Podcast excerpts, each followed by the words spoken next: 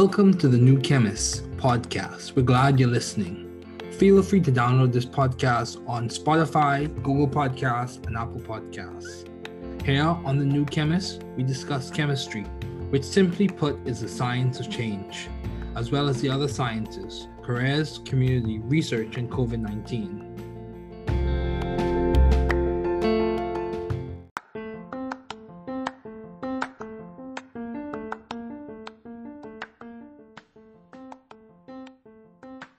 Welcome to the New Chemist Podcast.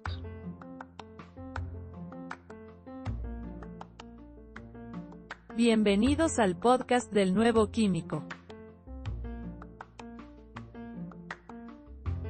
Καλώς ήρθατε στο podcast του New Chemist.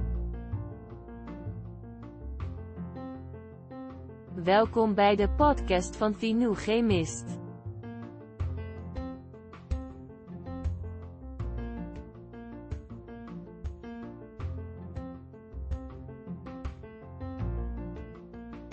Bienvenue sur le podcast du nouveau chimiste.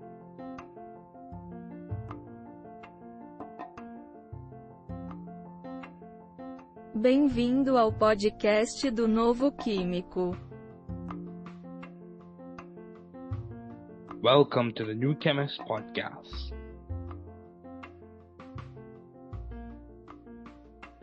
Work hard. Be value driven. You can do it. You can grow and learn it. You can be the difference you and your community needs. Don't give up. We are here rooting and cheering for you. Don't give up.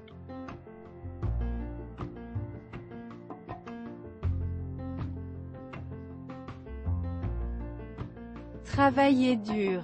Soyez axé sur la valeur. Tu peux le faire. Vous pouvez grandir et l'apprendre. Vous pouvez être la différence dont vous et votre communauté avez besoin. N'abandonnez pas. Nous sommes ici pour vous encourager et vous encourager. N'abandonnez pas.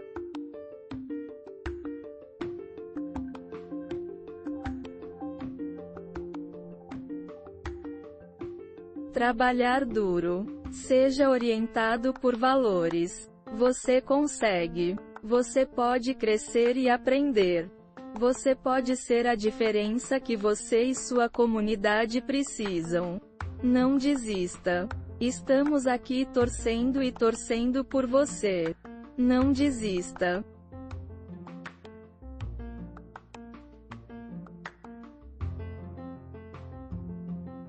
Δούλεψε σκληρά. Να οδηγείτε στην αξία. Μπορείς να το κάνεις. Μπορείτε να μεγαλώσετε και να το μάθετε. Μπορείτε να είστε η διαφορά που χρειάζεστε εσείς και η κοινότητά σας. Μην τα παρατάς. Είμαστε εδώ για να σας ζητοκραυγάσουμε. Μην τα παρατάς.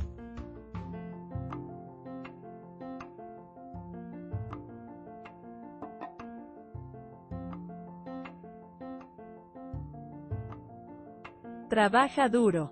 Sea impulsado por el valor. Puedes hacerlo. Puedes crecer y aprenderlo. Usted puede ser la diferencia que usted y su comunidad necesitan. No te rindas, estamos aquí animándote y animándote. No te rindas.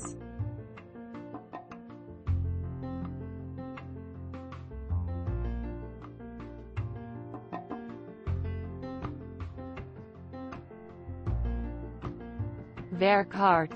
Wees waardegedreven. Je kunt het. Je kunt groeien en leren. U kunt het verschil zijn dat u en uw gemeenschap nodig hebben. Geef niet op. We zijn hier om voor je te roten en te juichen. Geef niet op.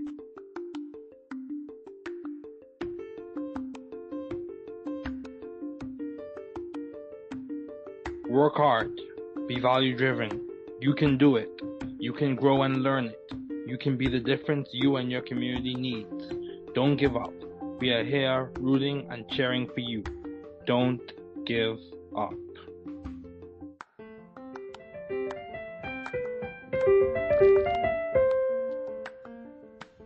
Thanks for listening.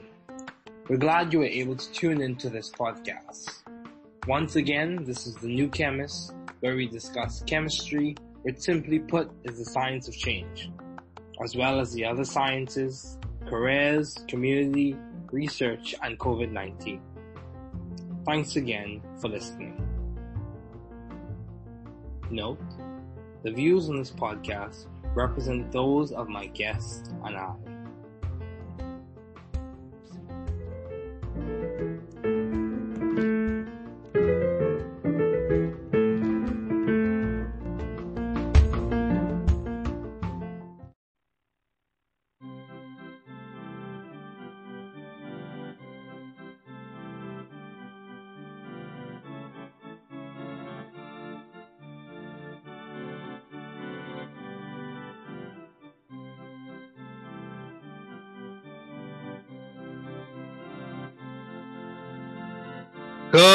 Good evening, students. It is so good, so exciting to have you in lecture today. It's definitely a privilege, or honor. It is a treat. Just want to remind everyone you are not alone. This is an academic community. Remember to get help from university services if needed. Never give up. Never give up. Keep trying. We're here to help you be intelligent, successful, and responsible scientists. However, at the end of the day, you must be responsible, intelligent, and hardworking. I want to remind you don't give up. It may be challenging, it may be hard. Find strategies, find resources, meet with people, network, do what you can. It's worth it. You are smart enough, you are good enough, you are worth the effort and the fight. Keep it up. So, um, today we're going to be going through a few advanced topics. I just want to give you a quick preview of some organic chemistry ideas. Uh, it's very valuable, uh, very useful, and I think it'll be uh, a good resource for you. Um, this book was written by myself and reviewed by one of my good colleagues and friends, Vincent Miranda. Um, so it's dedicated to the tens of people who have helped and inspired me, specifically my parents, doctors Ferguson and Ferguson, uh, my brother, attorney Ferguson, and my sister. Uh, it's definitely, and his wife as well, my brother's wife as well, and those teachers in university and high school who helped make science accessible to me. So let's just go over it. Organic chemistry is a subject that requires effort, focus, and skill. These foundations have been selected after guided review and observations as to what concepts facilitate and support a good understanding as the student progresses through this discipline in chemistry. These foundations from the moiety to the metallics highlight with conceptual focus key ideas, points, and memory aids to support your success in organic chemistry. Learning organic chemistry is similar to building a house. It takes time, skill, and persistent efforts. So let's begin. Of course, this will be an audio and a visual as well. Depending on how you learn, the goal for this episode is to encourage those who are studying organic chemistry. I know from personal experience that organic chemistry can be at points, especially organic chemistry 1, challenging because you're adjusting to a new paradigm per se and you are adjusting to a new set of content. But the thing you have to remember is with strategy and persistence, you can make it through it and do well and do your best. So, some objectives that we want to remember. We want to learn the key definitions. We want to understand key ideas and the relevance of Lewis dot structures, and we want to understand some simplified quantum mechanical concepts.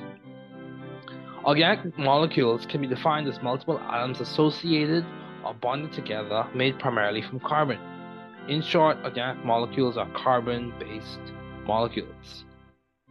So we have the structure of cyanocobalamin, this is the structure I did my undergraduate thesis on, also known as vitamin B12. These molecules may or may not have the same molecular formula. In cases where the molecular formula is the same but the structure is not the same, you have structural isomers. Some examples include acetone and dimethyl ether. Note uh, when the constitution or the connectivity is not the same, you have constitutional isomers. Where the arrangement in 3D space is not the same, you have stereo isomers. In some instances, constitutional is sometimes interchanged with structural isomers. Now, subclasses of stereoisomers. You have optical isomers, which are molecules that rotate light differently, and their mirror images are non-superposable. Non-superposable, otherwise known as enantiomers, uh, and they are designated by EZRS, Integer Zusammen rectus or sinister. Geometric isomers, which are molecules that have non-identical mirror images, um, there to be a cis and trans, the arrangement around the plane of the double bond is different. Organic molecules can be linear. Linear molecular shape is observed with hydrogen cyanide or acetylene, or maybe planar, but, but trigonal, such as formaldehyde. Um, a bit of formaldehyde, the structure for formaldehyde is cut off. Um, the other hydrogen. Also, the molecule can have a 3D arrangement such as methane, existing as a tetrahedral molecule. So it's important to remember that molecules are multiple atoms bonded together, and compounds are a type of molecule in which you have multiple heteroatoms bonded together. So the atoms are different in that case. So let's talk about the structure of 3D molecules. The structure of 3D molecules can be predicted using an application of correctly drawn Lewis dot structures, which is valence shell electron pair repulsion theory, also known as Gillespie-Needham theory. VSEPR, that's one way to say it, involves valence bond theory, showing all valence electrons and including bonding and non-bonding electrons in some cases referred to as lone pairs, and maximizing separation in 3D space so as to minimize repulsions connected to Coulomb's law in the greater distance in that greater distance minimizes potential energy. So greater distance between like charges minimizes potential energy. And the converse is true in that when you increase or decrease the distance between unlike charges you also minimize potential energy so VSEPR is an alternative that can inform and start the journey in us understanding molecular geometry, whether it be the linear alkynes, the trigonal planar arrangements of the carbon atoms in some alkenes, or the tetrahedral arrangement of carbon atoms around some carbon atoms in alkanes. Another alternative involves using quantum mechanics that uses wave functions that are mathematical descriptions of electron probability distributions to produce atomic orbitals. There are some limitations in this method as it pertains to accuracy, as with the previous method, VSEPR, considering the theoretical simplifications that I use. Overall, the goal is to gain a better understanding as to what occurs in nature.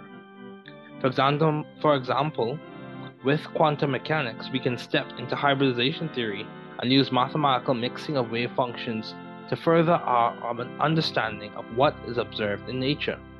With the same goal through ideas of valence bond theory, we can predict the bond angles for methane, specifically the intermolecular HH bond angle in methane, hydrogen, hydrogen bond angle in methane. There are deviations, however, that are observed, and hybridization accounts for those deviations with explanations. Those explanations entail the ideas that linear arrangements have carbon atoms are sp hybridized, 1 sp plus 2 p's. Trigonal planar arrangements have carbon atoms at sp2 hybridized, 1 sp2 plus 1 p, and tetrahedral arrangements have carbon atoms at sp3 hybridized, 1 sp3 plus about plus 0 p. Uh, other hybridizations occur less frequently in mainstream organic chemistry. However, with higher geometries common in common with inorganic compounds, there can occur trigonal bipyramidal sp3d or octahedral sp3d2. So note, quantum mechanics also involves the use of molecular orbital theory to understand other interactions, but that will be discussed later. With the same focus, quantum mechanics also enables chemists to speak on regional electron densities. Um, also, it's important to know that double bonds possess a sigma bond and a pi bond, and triple bonds have 1 sigma 2 pi. So some questions you want to think about. What is organic chemistry and what is the historical origin of it? What is one class of organic compounds? What are three different types of isomers? Explain the valence bond theory in general simple terms. What is one molecular example where valence bond theory does not accurately explain what occurs in molecules? What are the hybridization of carbon atoms in acetonitrile? Well the designations of sigma and pi for the bonds of lithium nitride. So let's keep going. We're going to have a quick break and then we're going to continue talking about functional groups and other ideas.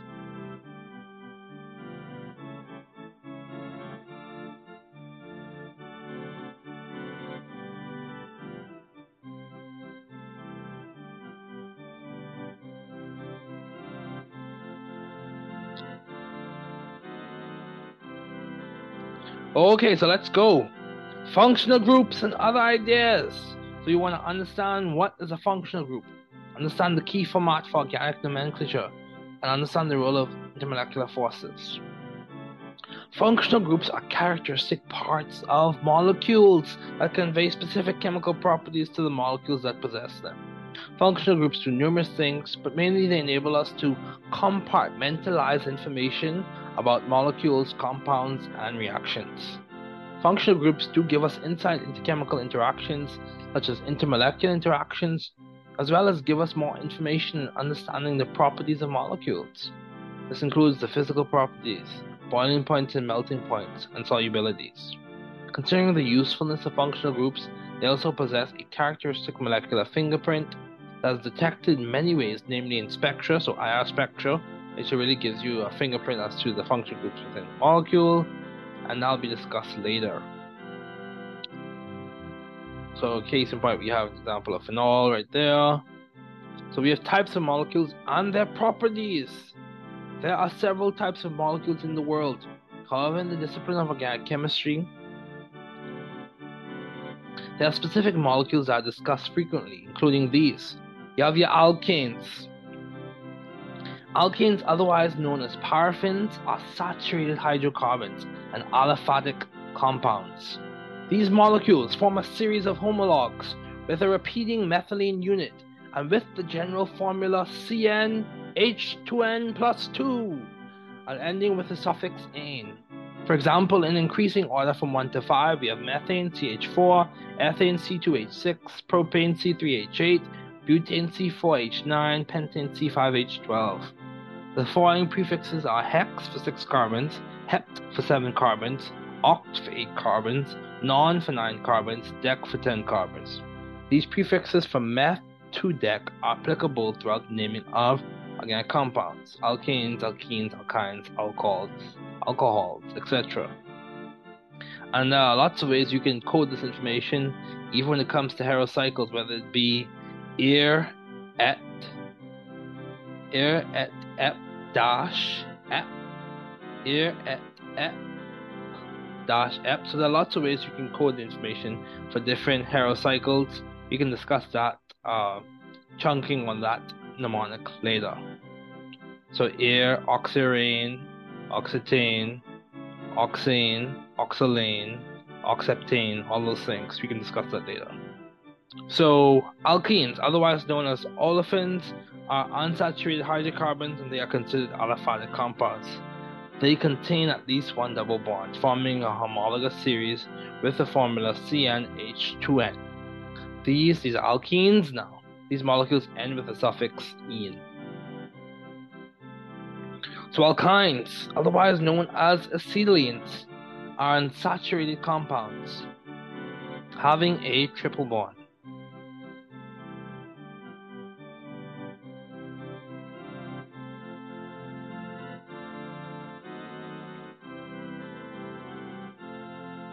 These molecules form a homologous series with a general formula CnH2n-2. These molecules end with the suffix "-ine". There are several other molecules that form a homologous series within their groups, including carboxylic acids and aldehydes. You also have alcohols.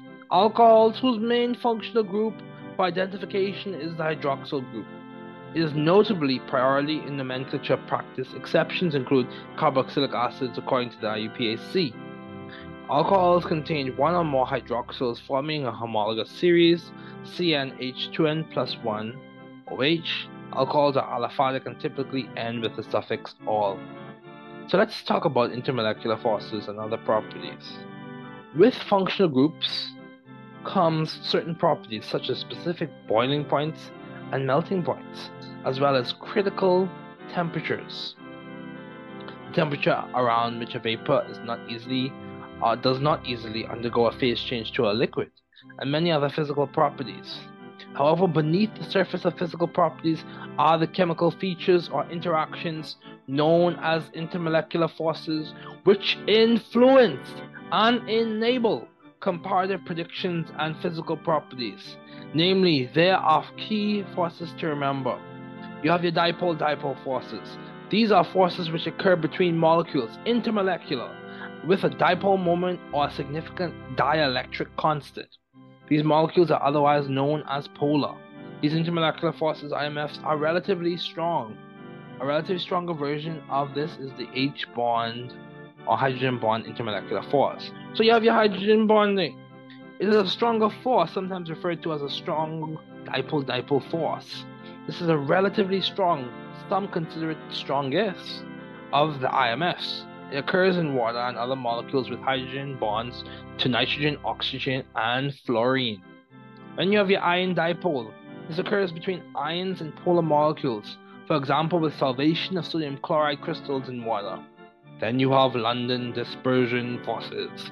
London dispersion forces occur in all molecules and are based off of the Coulombic interactions between transient, in essence temporary dipoles.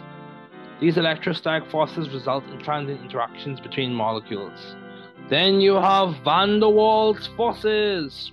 Now, a weak force that consists of two kinds, including the van der Waals force, which is discussed in short, is worth um, more elaboration can be found in other texts, in other episodes.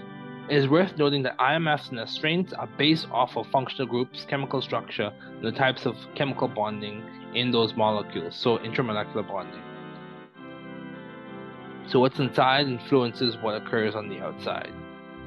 Composition influencing function. Anyway, chemical bonding, you have polar covalent bonding, Covalent bonding occurs between atoms with significant electronegativity differences.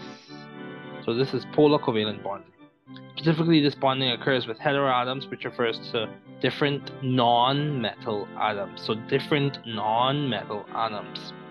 Many times the Pauling scale is used as a reference for ranges to determine the type of bonding arrangement occurring between atoms.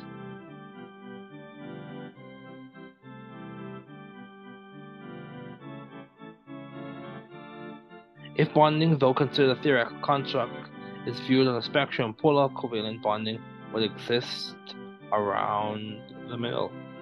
Then we have covalent bonding. This is so non-polar covalent bonding. This is almost at the other another end of the bonding spectrum, where there is less significant difference in electronegativity. So then you have ionic bonding. This is at the other end of the bonding spectrum.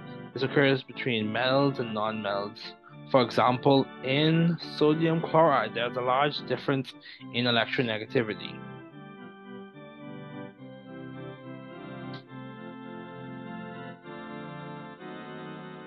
Solvation. Solvation is dependent on many factors, including the principle like dissolves like, and ideas such as hydrophilicity and hydrophobicity.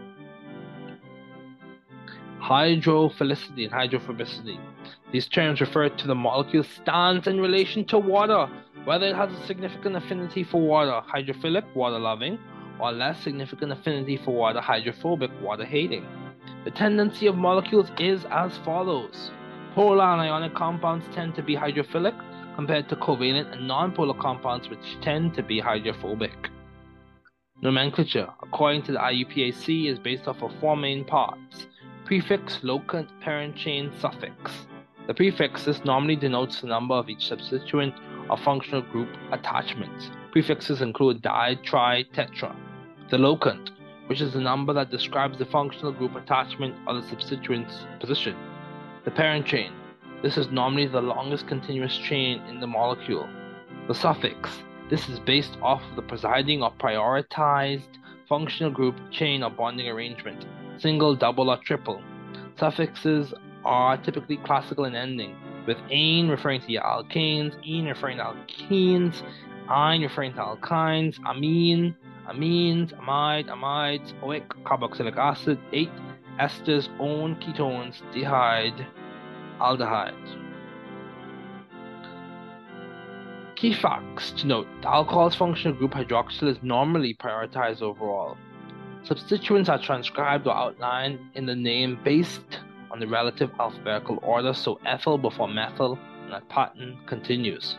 So, key overall idea, and I'll repeat this twice prefix, locant, parent chain, suffix.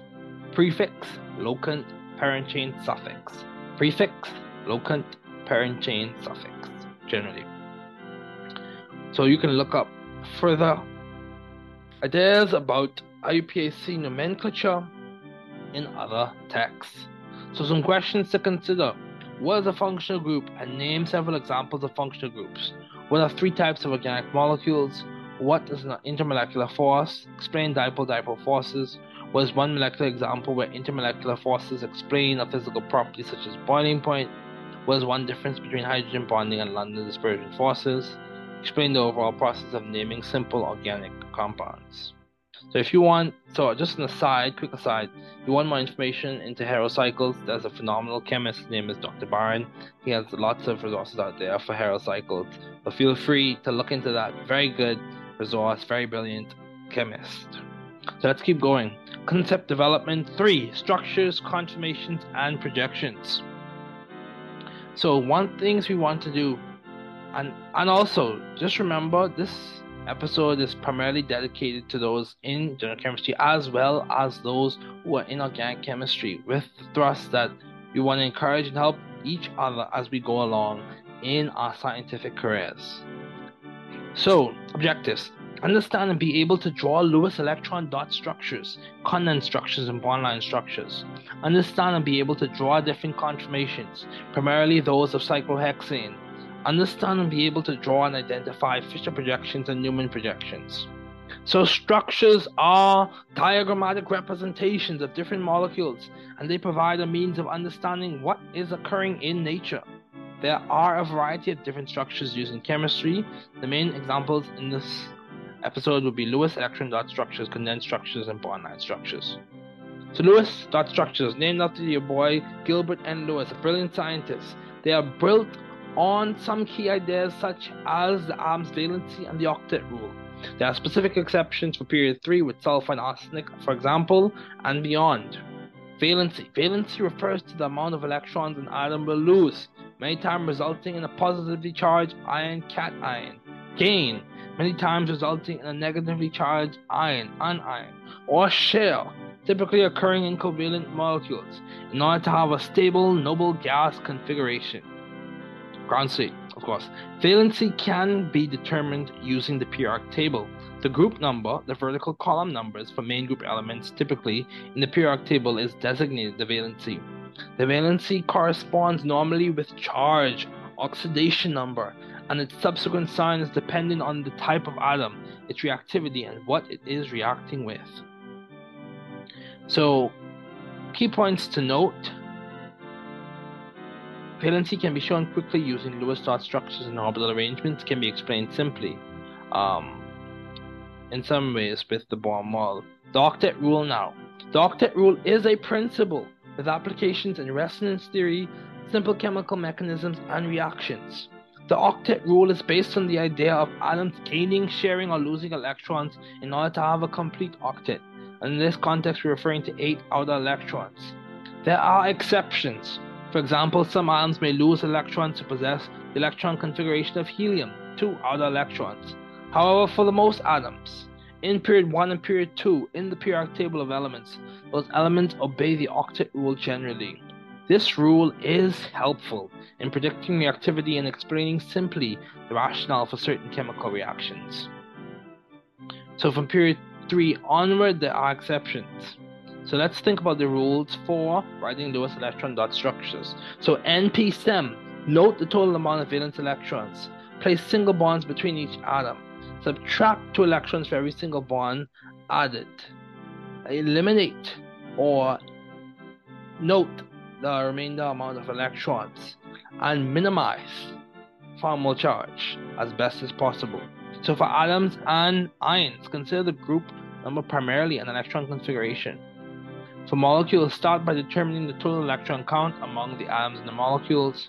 Draw single bonds between each atom. Subtract two electrons for each single bond, add extra bonds when necessary. For example, carbon oxygen bonds in aldehydes and ketones. Bonding arrangement is typically in the form of a double bond. Ladies and gentlemen, you must know and observe the trends. After all the necessary extra bonds have been denoted, subtract the correct amount of electrons for the extra bonds added, typically with the remaining electrons denote them as lone pairs around the relevant atoms.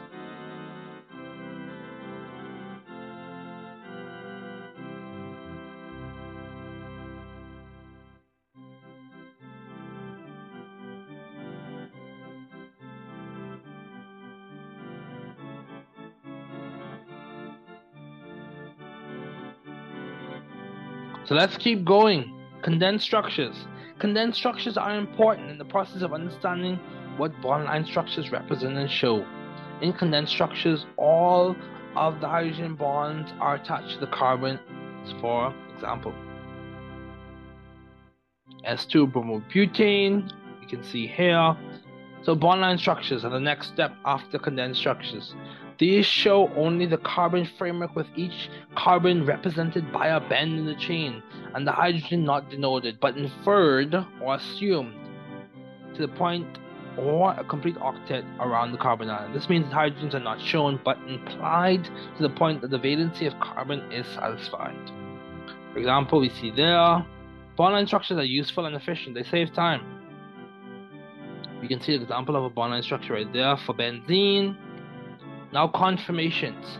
Conformations are molecules that differ only by rotations around single bonds. You may have heard of conformers, rotamers, otherwise characterized as sigma bonds. These alternate rotations affect the potential energies of the molecules, either increasing, as seen in the eclipse conformation, or decreasing it, as seen in the anti-conformation. Conformation's potential energies are attributed to ring strain, which is based off of the angle strain and the torsional strain. Angle strain is caused by the alternate bond angles that have deviated from the idealized bond angle suggested in VSEPR.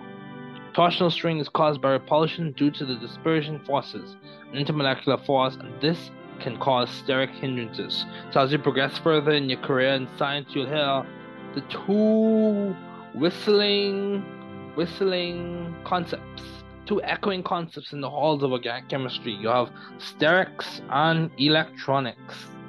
So conformations can be experimentally described using a graph of dihedral, dihedral angle versus potential energy. As you study this some more, you encounter things like Karplus correlation, um, all of that, all good stuff, a lot of good stuff. So typically cyclohexane is plotted showing the potential energy of the different conformations in there or in increasing potential energies. The chair, the twist boat, the boat, the half chair, and the chair. Chair chair, twist boat, chair, half chair, twist boat, half chair, chair. It's important when you start learning about this to be able to draw your chairs correctly. Chair, half chair, twist boat, boat, twist boat, half chair, chair. So CHT, BTHC. CHT, BTHC, chair, half chair, twist boat, boat, twist boat, half chair, chair. Projections. In chemistry, there are many types of projections. However, two that are frequently encountered are the Newman projection and the Fisher projection.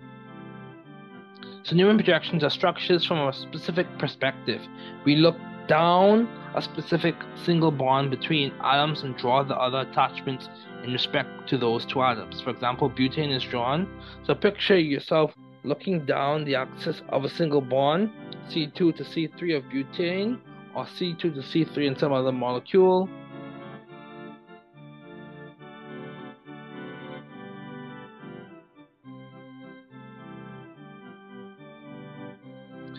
Order to draw the Newman projection. Here we see an example of Newman projection. Then you have your Fischer projections. These are typically seen with your carbohydrates and your hexoses and all those other good stuff. They involve another representation from a different perspective. The molecule is drawn from top to bottom, normally with anomeric carbon at a designated end. Generally, the functional group attachments are on the sides, which are seen as wedges that are out of the plane of the paper, and the top and bottom of projection is seen as groups on the dashed.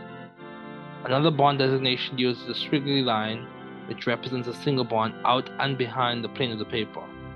So the projection is typically used with carbohydrates, especially simple carbohydrates.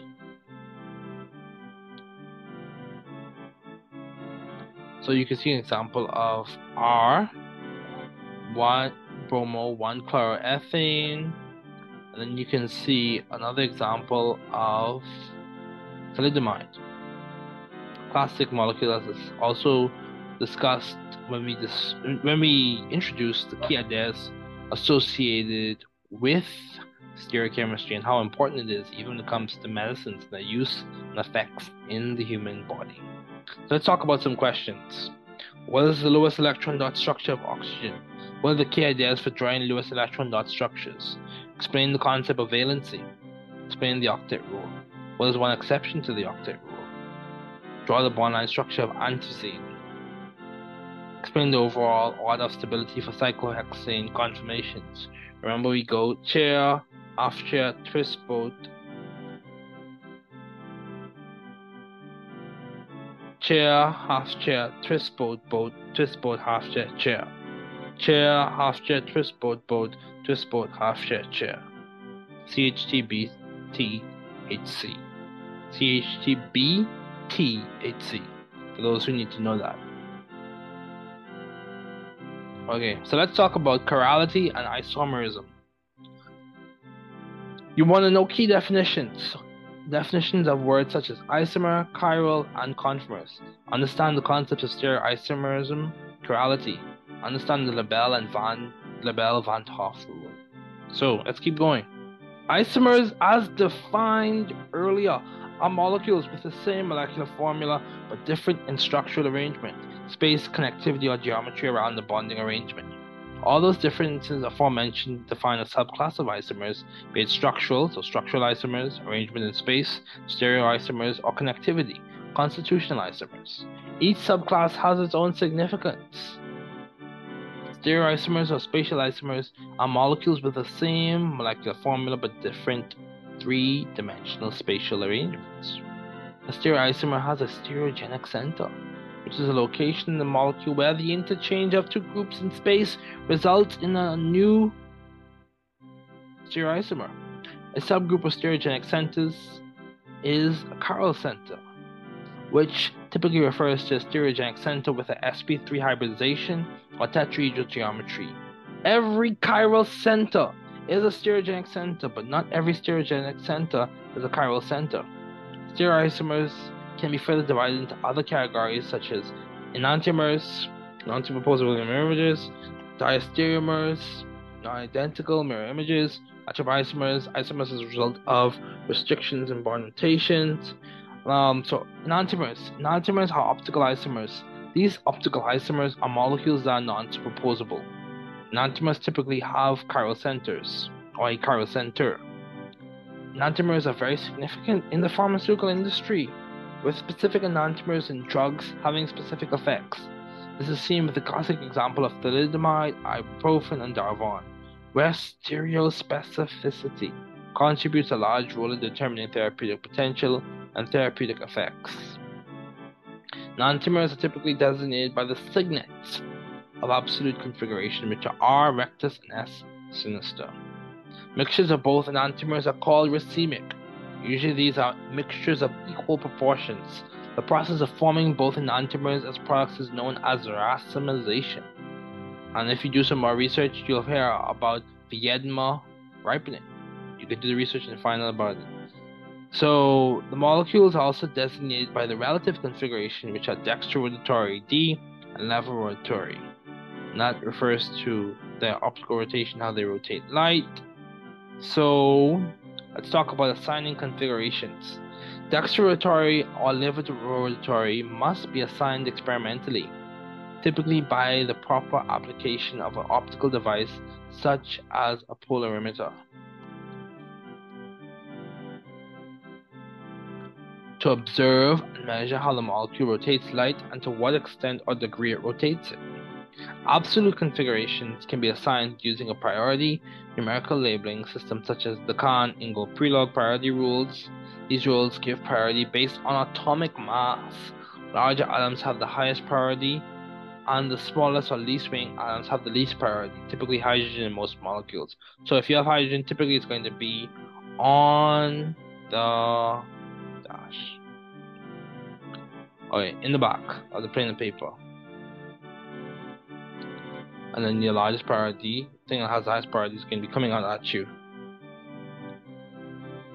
Okay, so there you have S1 bromo 1 chloropropane. So let's talk about diastereomers. This is a subclass of optical isomers. Optical isomers, a subclass of optical isomers, known as geometric isomers. Diastereomers are isomers with the same molecular formula but different arrangements in space.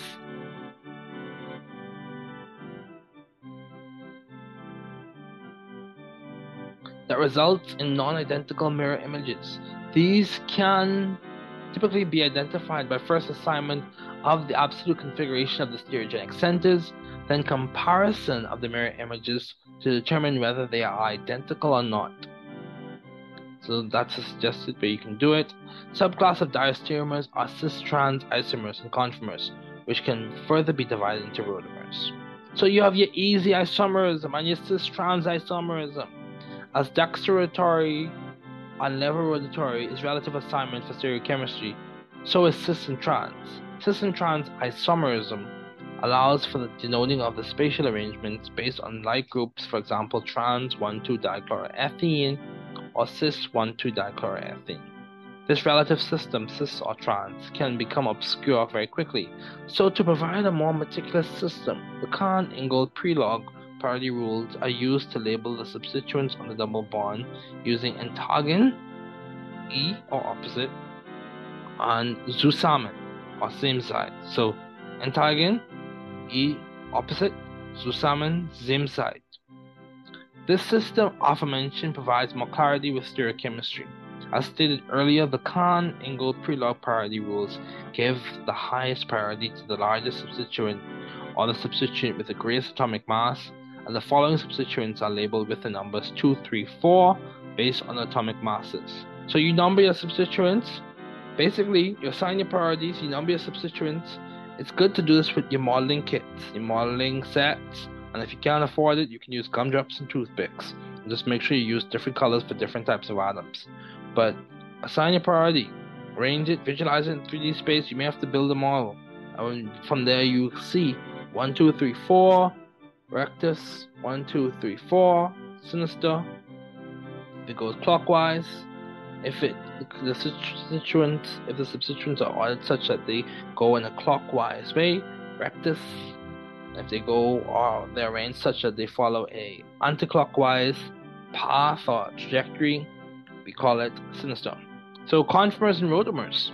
A conformer is an arrangement or conformation of a molecule based on a rotation or based on rotation of single bonds that resulted in a potential energy minimum. A classic example of a conformer is with cyclohexane, which you have different conformers represented in the graph below. A rotamer is just a conformation of a molecule that results from another rotation of a molecule's single bonds. And you have the anomers, automers, and isomer formed due to the geometric variation found in certain atoms in specific molecules. Anomers are typically seen and described in carbohydrates where designation of alpha or beta is used. Alpha D glucopyranose, beta D glucopyranose.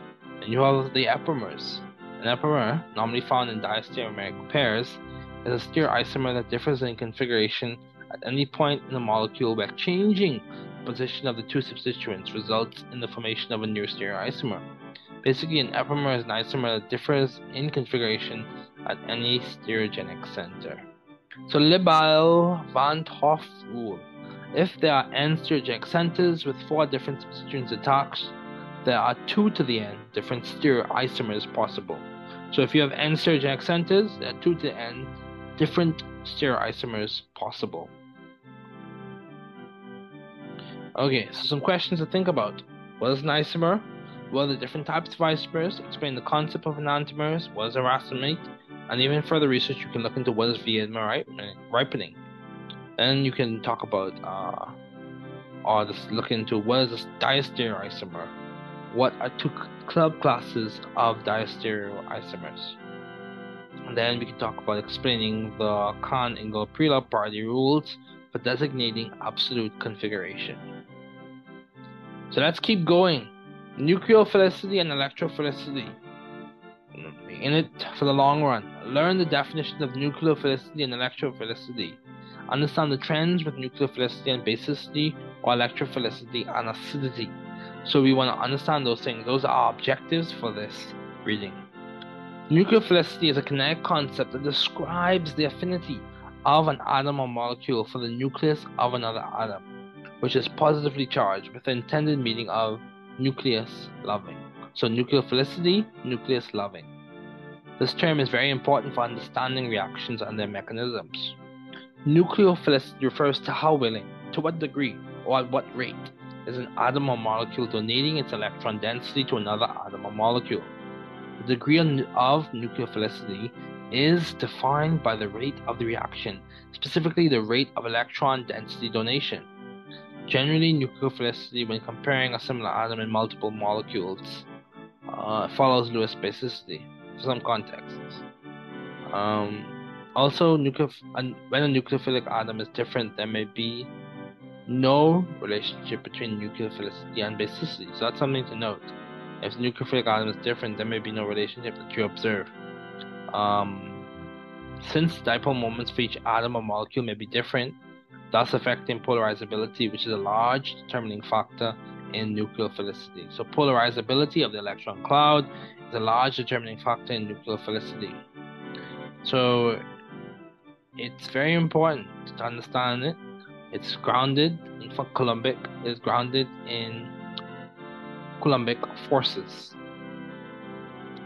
It can result in the formation or breaking of bonds as seen in the infamous nucleophilic attack and nucleophilic substitution. So let's talk about electrophilicity. Electrophilicity is a kinetic concept. It involves a reaction in which there is an acceptance of an electron pair. An electrophile is defined as an electron pair acceptor or an atom or molecular part that is electron loving, electrophile. This term provides insight into mechanisms or reactions such as electrophilic aromatic substitution, electrophilic substitution, and electrophilic addition. Electrophilicity is it basically involves the measured degree or extent, genetically speaking, of how much an atom or molecule is willing to accept electron density from another atom or molecule. So, some questions to consider. What are some key ideas associated with the concept of nucleophilicity? What are some key trends with nucleophilicity? Explain the connection between Lewis basicity and nucleophilicity. What is the connection between Lewis acidity and electrophilicity? Explain the significance of PKB, some aspects of the concept of nucleophilicity. So let's talk about spectroscopy and some instrumentations. Spectroscopy involves the study of the interactions of electromagnetic radiation and matter. Spectroscopy has a key role in organic chemistry. It contributes to informing many processes, including retrosynthetic analyses, structure elucidation, and total synthesis. Spectroscopy and spectrometry are different. Spectroscopy refers to the study of the interaction of electromagnetic radiation and matter, while spectrometry refers to the measurements of the interaction of electromagnetic radiation and matter. So measurements versus just the study. You have UV spec. As an example of a diagram, you your light source going to your scanning monochromator, UV motor that's spinning, it goes to the sample cuvette, and you go to your detector, you amplify it, and it's displayed. For your sample cuvette, you also have a reference cuvette as well. So UV vis spectroscopy is an analytical technique that involves the use of ultraviolet or visible light in order to analyze a sample in a cuvette. This technique can be used to quantify, detect, test, support, or support structure elucidation, and aids in determining molecular geometry and to study the kinetics of reactions. So when you think of UV spec, also think about Woodward Hoffman rules. One of the main ideas behind the use of UV spectrophotometers is the principle of absorbance. Um, you can look into Bayes' law and also you can look into so law absorption is equal to epsilon molar absorptivity absorptivity constant, um, B path length, C concentration. Then you have atomic absorption spectroscopy. AAS, go from your light source to your sample to your detector to your computer. It has many uses involving clinical, geological, biological, metallurgical, atmospheric, and also in the pharmaceutical industry. Then you have your IR spec. You go from your Nernst glow, this is just a version of it, to the Michelson interferometer, to your sample, to your detector, to your computer. So IR can be used to detect the functional group moieties that exist in the sample, the relative location or proximity of the information, the relative location or proximity of functional groups. That information can be obtained. Um, it's based on the assumption that atoms behave as simple harmonic oscillators, that each vibration uh, is occurring within the molecule. You have your NMR spec, in which you go from your RF radiation generator to your NMR tube, to your RF receiver, to your computer. NMR spec provides information on the chemical environment the nuclei of atoms are situated in. This type of spec is normally used in structure elucidation and in some cases structure determination. This analytical, this analytical technique involves several concepts, some such as um, shim, all this other good stuff. So gas chromatography, mass spectrometry. You have your GCMS. You go from your sample holder to your capillary column to electron ionization to your ion trap to the computer.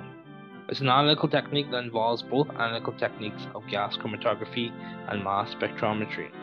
This is a method in which components of a mixture are separated using chromatography and analyzed and characterized using mass spectrometry. Gas chromatography is a separation technique in which chemical substances are volatilized and separated by their relative boiling point, which is dependent on the chemical properties of the molecules. Mass spectrometry is an analytical technique that involves the ionization of chemical species into different ions of different atomic masses and the sorting of ions into a unique spectrum based on their mass to charge ratio. So some key features are what are some key features of three questions are what are some key features of a UV vis spectrometer? What are some key features with the infrared spectrometer? What is the Jacquinot advantage, so throughput advantage? Explain Felget's advantage, multiplex advantage.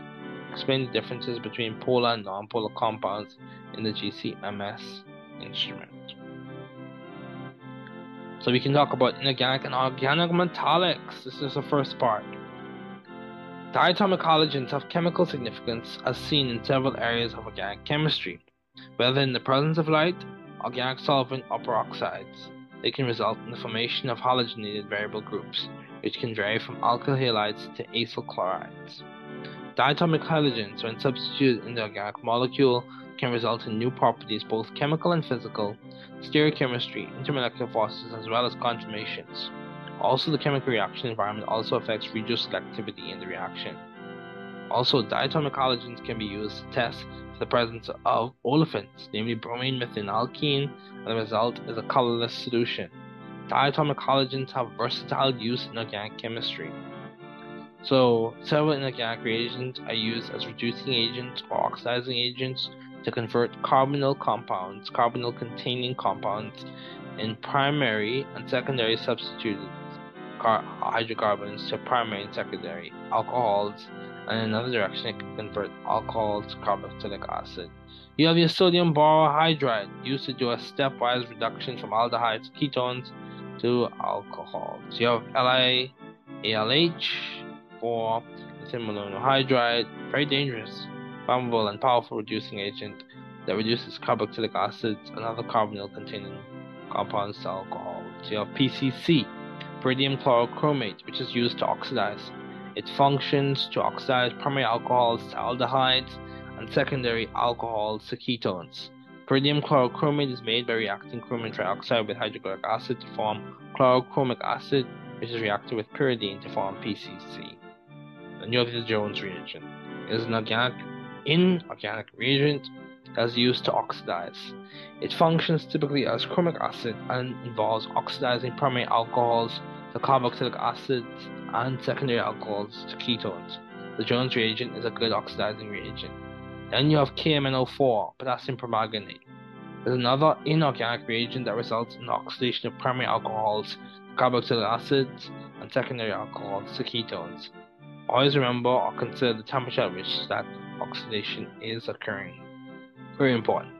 Then you have PCl5, a uh, molecule with many uses, namely the interconversion of carboxylic acids and acid anhydrides to acyl chlorides. Then you have sodium cyanoborohydride. It is used to reduc is used in reductive amination, resulting in the formation of amines from the reduction of the cyanide portion of the reagent. There are some arrange there are some rearrangements that occur when this is being taking place. This is another example of nucleophilic attack occurring. Meanwhile, sodium borohydride is serving, uh, serving as the infamous reducing agent. So some organometallics, you have your. Grignard reagents are some of the first encountered organometallics for an undergraduate organic chemistry student. These molecules are composed of, organic, of an organic variable group, a magnesium atom, and a halide. Are normally used to attach organic variable groups to a carbonyl, meanwhile reducing the oxygen to a hydroxyl, thus making an alcohol. Grignard reagents are very useful, however, because these are reactive even with water. All material used in the reaction to avoid water contamination must be lab oven dried. Then you also have Gilman reagents. Gilman reagents are organocuprates attacking as a nucleophile to rings with an unsaturated region, alkenyl, or to an alkyl halide to form an alkyl substituted molecule. Then you have your regular nucleophiles such as metallic alkoxylates such as sodium ethoxide, magnesium ethoxide, which are used as nucleophiles to attack a variable group whether in an SN2 or E2 manner, as well as in displacement reactions. So, here are some questions. What are some examples of substitutions using diatomic halogens? What is an example of an oxidized alcohol? Explain the use of sodium borohydride in reduction reactions. Where does the organoborane occur in the reaction schema and why is this chemically significant? Can nucleophilic attack serve as a means of oxidation or reduction? So let's talk about some regiochemistry principles. Understand the fundamentals of regiochemistry. Understand Markovnikov's rule and anti-Markovnikov's rule. So Markovnikov's rule, he who has more gets more. Anti-Markovnikov, he who has more gets less. Understand Zaitsev's rule and Hofmann's rule.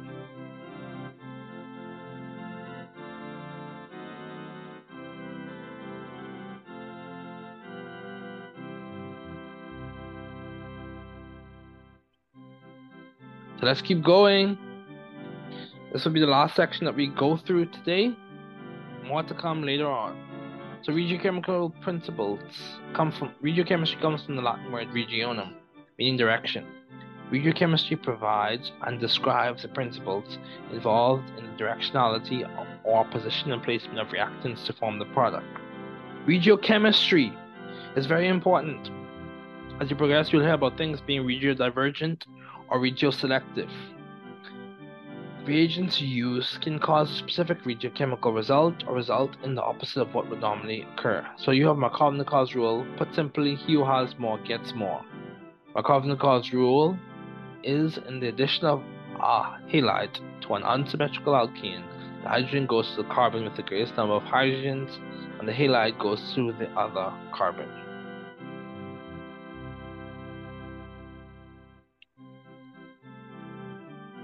Another way, this rule states that the halide adds so as to form the more stable carbocation intermediate. Then you have your anti-Markovnikov, which is the reverse, he who has more gets less, in which the carbon with the greatest number of hydrogens does not receive the hydrogen but the most electrophilic portion of the molecule.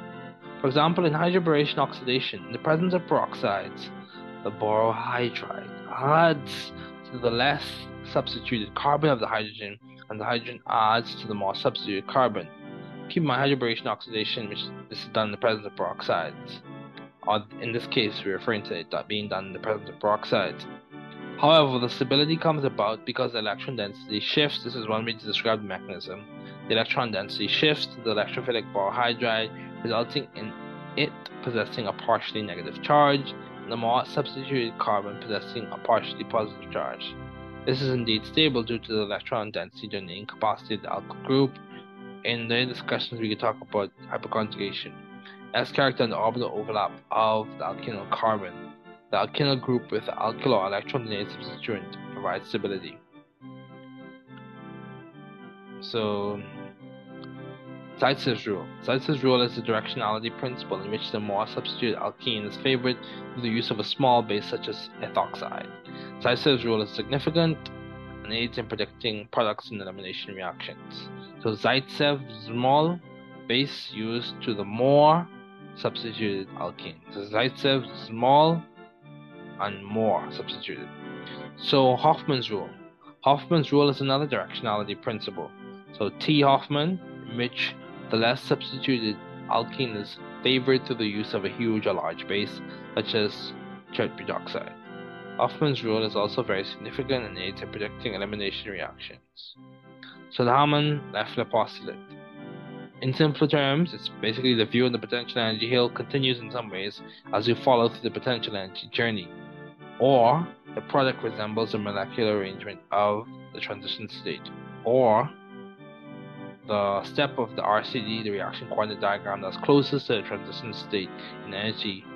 Typically, the transition state will, resemble that. So, what does the word regiochemistry mean? What's an example of a reaction that follows Markovnikov's rule. Explain anti-Markovnikov's rule. What is Zaitsev's rule significant? Why is it significant in elimination reactions? Explain the significance of the Hamann-Leffler postulate. Why are regiochemistry rules helpful in studying mechanisms?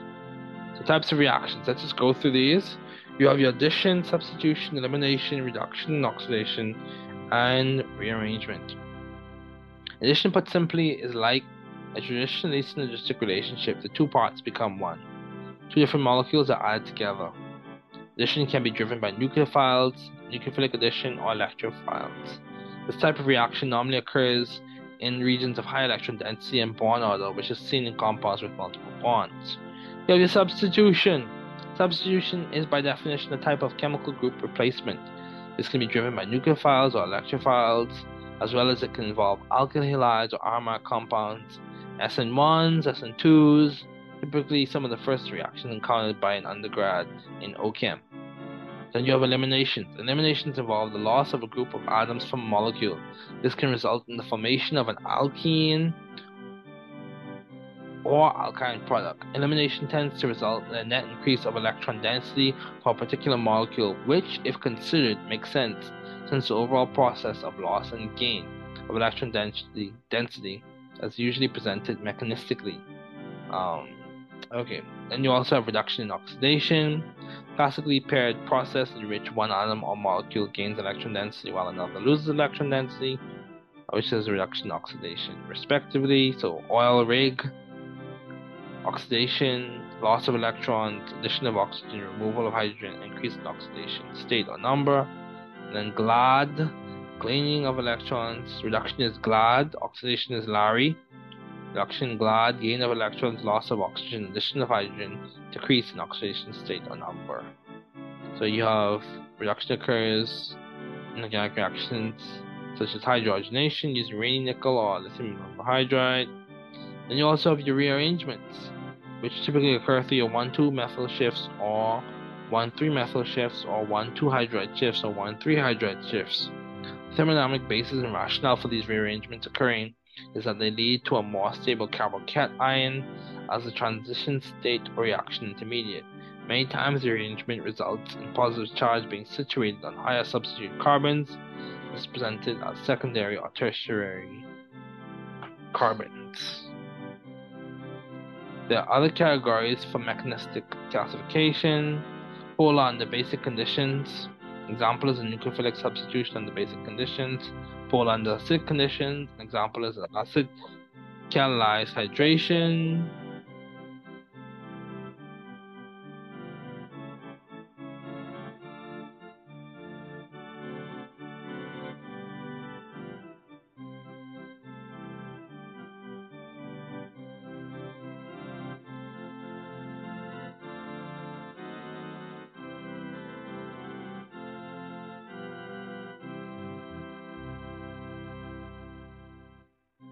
Heard about the background noise. You have paracyclic, an example is the 4 plus 2 cycle addition. Deals all the reaction. The 4 plus 2 reaction refers to number of electrons, specifically pi electrons. And you can look into Huckel's rule, each atom. So cyclic planar, each atom sp2, and it must follow Huckel's rule, 4n plus 2 pi electrons. So if your free radical reactions, example is the free radical polymerization, metal mediated reactions. An example is the sodium metal mediated Birch reduction. So some questions as we conclude. What are the key features of a substitution? What are the key features of elimination reactions? Explain the significance of rearrangement in terms of stability and why is it important to know these types of reactions listed in this concept development. So later on, we'll discuss different types of substitutions and different types of eliminations. But I want to remind everyone, you're not alone. In, we are all in this as a scientific community. Reach out to people if you need help. Get the help that you need. Strategize, plan, use the resources at your disposal. You can do it. People are rooting for you. Uh, keep up the good work. Glad to see that you're doing well. Hope everyone's doing well. Um, and this ends this episode of Lecture Chaos.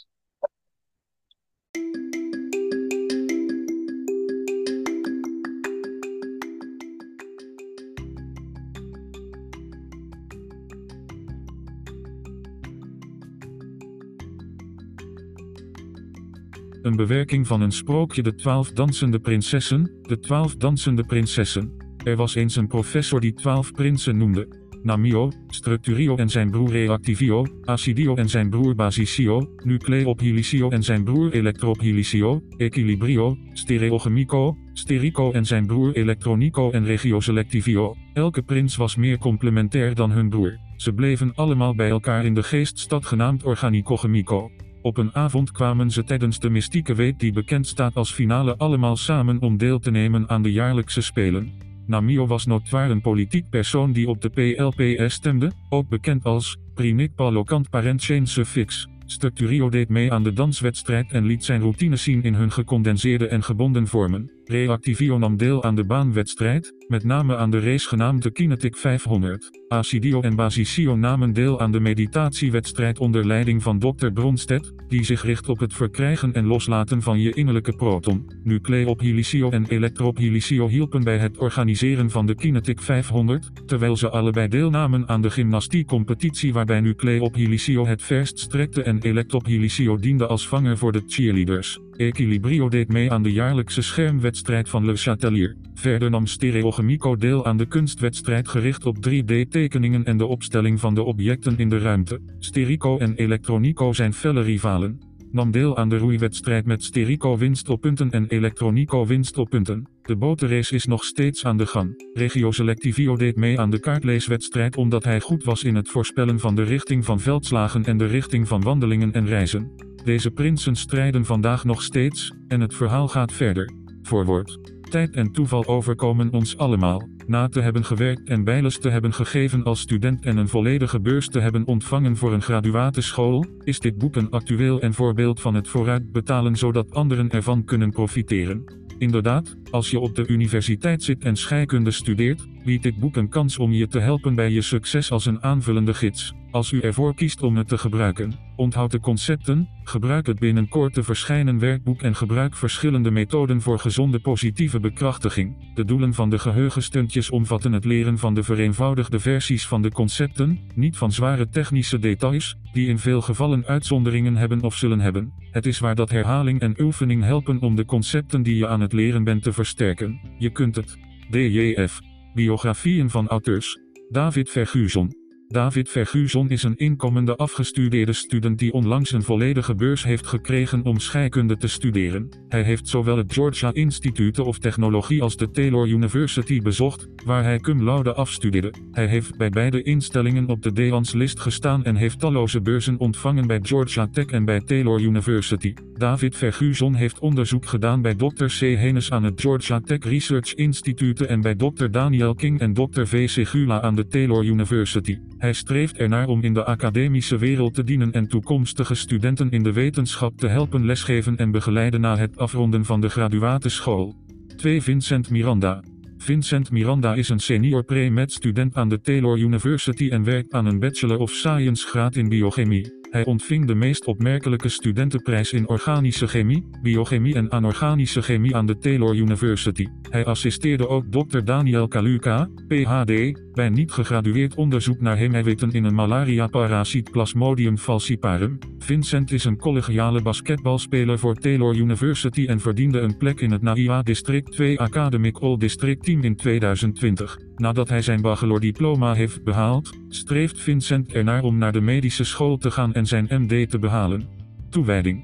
Dit boek is opgedragen aan de tientallen mensen die mij hebben geholpen en geïnspireerd. Met name mijn ouders, mijn broer, mijn zus en die leraren op de universiteit en middelbare school die hebben geholpen om wetenschap voor mij toegankelijk te maken. De Nieuwe Chemist. Kopierig symbool, de Nieuwe Chemists Publications 242, DJF. Sectie 1. Fundering.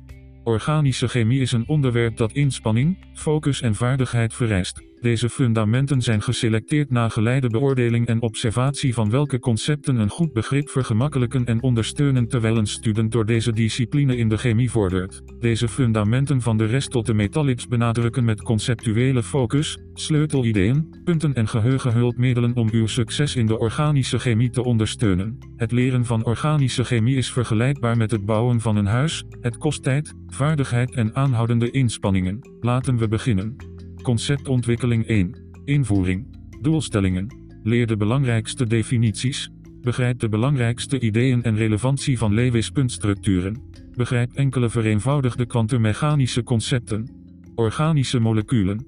Organische moleculen kunnen worden gedefinieerd als meerdere atomen die aan elkaar zijn gekoppeld of aan elkaar zijn gebonden, voornamelijk gemaakt van koolstof. Kortom, organische moleculen zijn op koolstof gebaseerde moleculen. Figuur 1.1 Deze afbeelding toont de bindingslijnstructuur van cyanocobalamine, ook wel bekend als vitamine B12. Deze moleculen kunnen al dan niet dezelfde molecuulformule hebben, in gevallen waarin de molecuulformule hetzelfde is, maar de structuur is niet hetzelfde, structurele isomeren. Enkele voorbeelden zijn aceton en dimethylether. Figuur 1.2 Deze afbeelding toont twee structurele, constitutionele, isomeren aceton aan de linkerkant en dimethylether aan de rechterkant. De grondwet of connectiviteit is niet hetzelfde, constitutionele isomeren. Merk op dat de eerder genoemde isomeren, constitutioneel, soms worden verwisseld met de term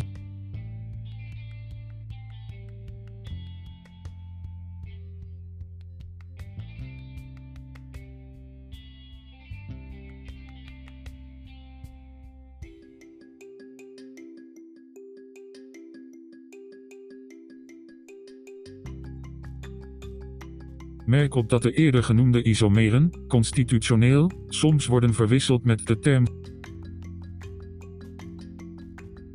De opstelling in 3D-ruimte is niet hetzelfde, stereo-isomeren. Figuur 1.3 Deze afbeelding toont een paar enantiomeren, van links naar rechts, S-1 brom 1 chloretaan en R-1 brom 1 chloor, ethaan. Subklassen van stereo-isomeren. Optische isomeren zijn moleculen die licht anders roteren en hun spiegelbeelden zijn niet superponeerbaar, ook wel bekend als enantiomeren worden gewoonlijk aangeduid met E, Z, R of S.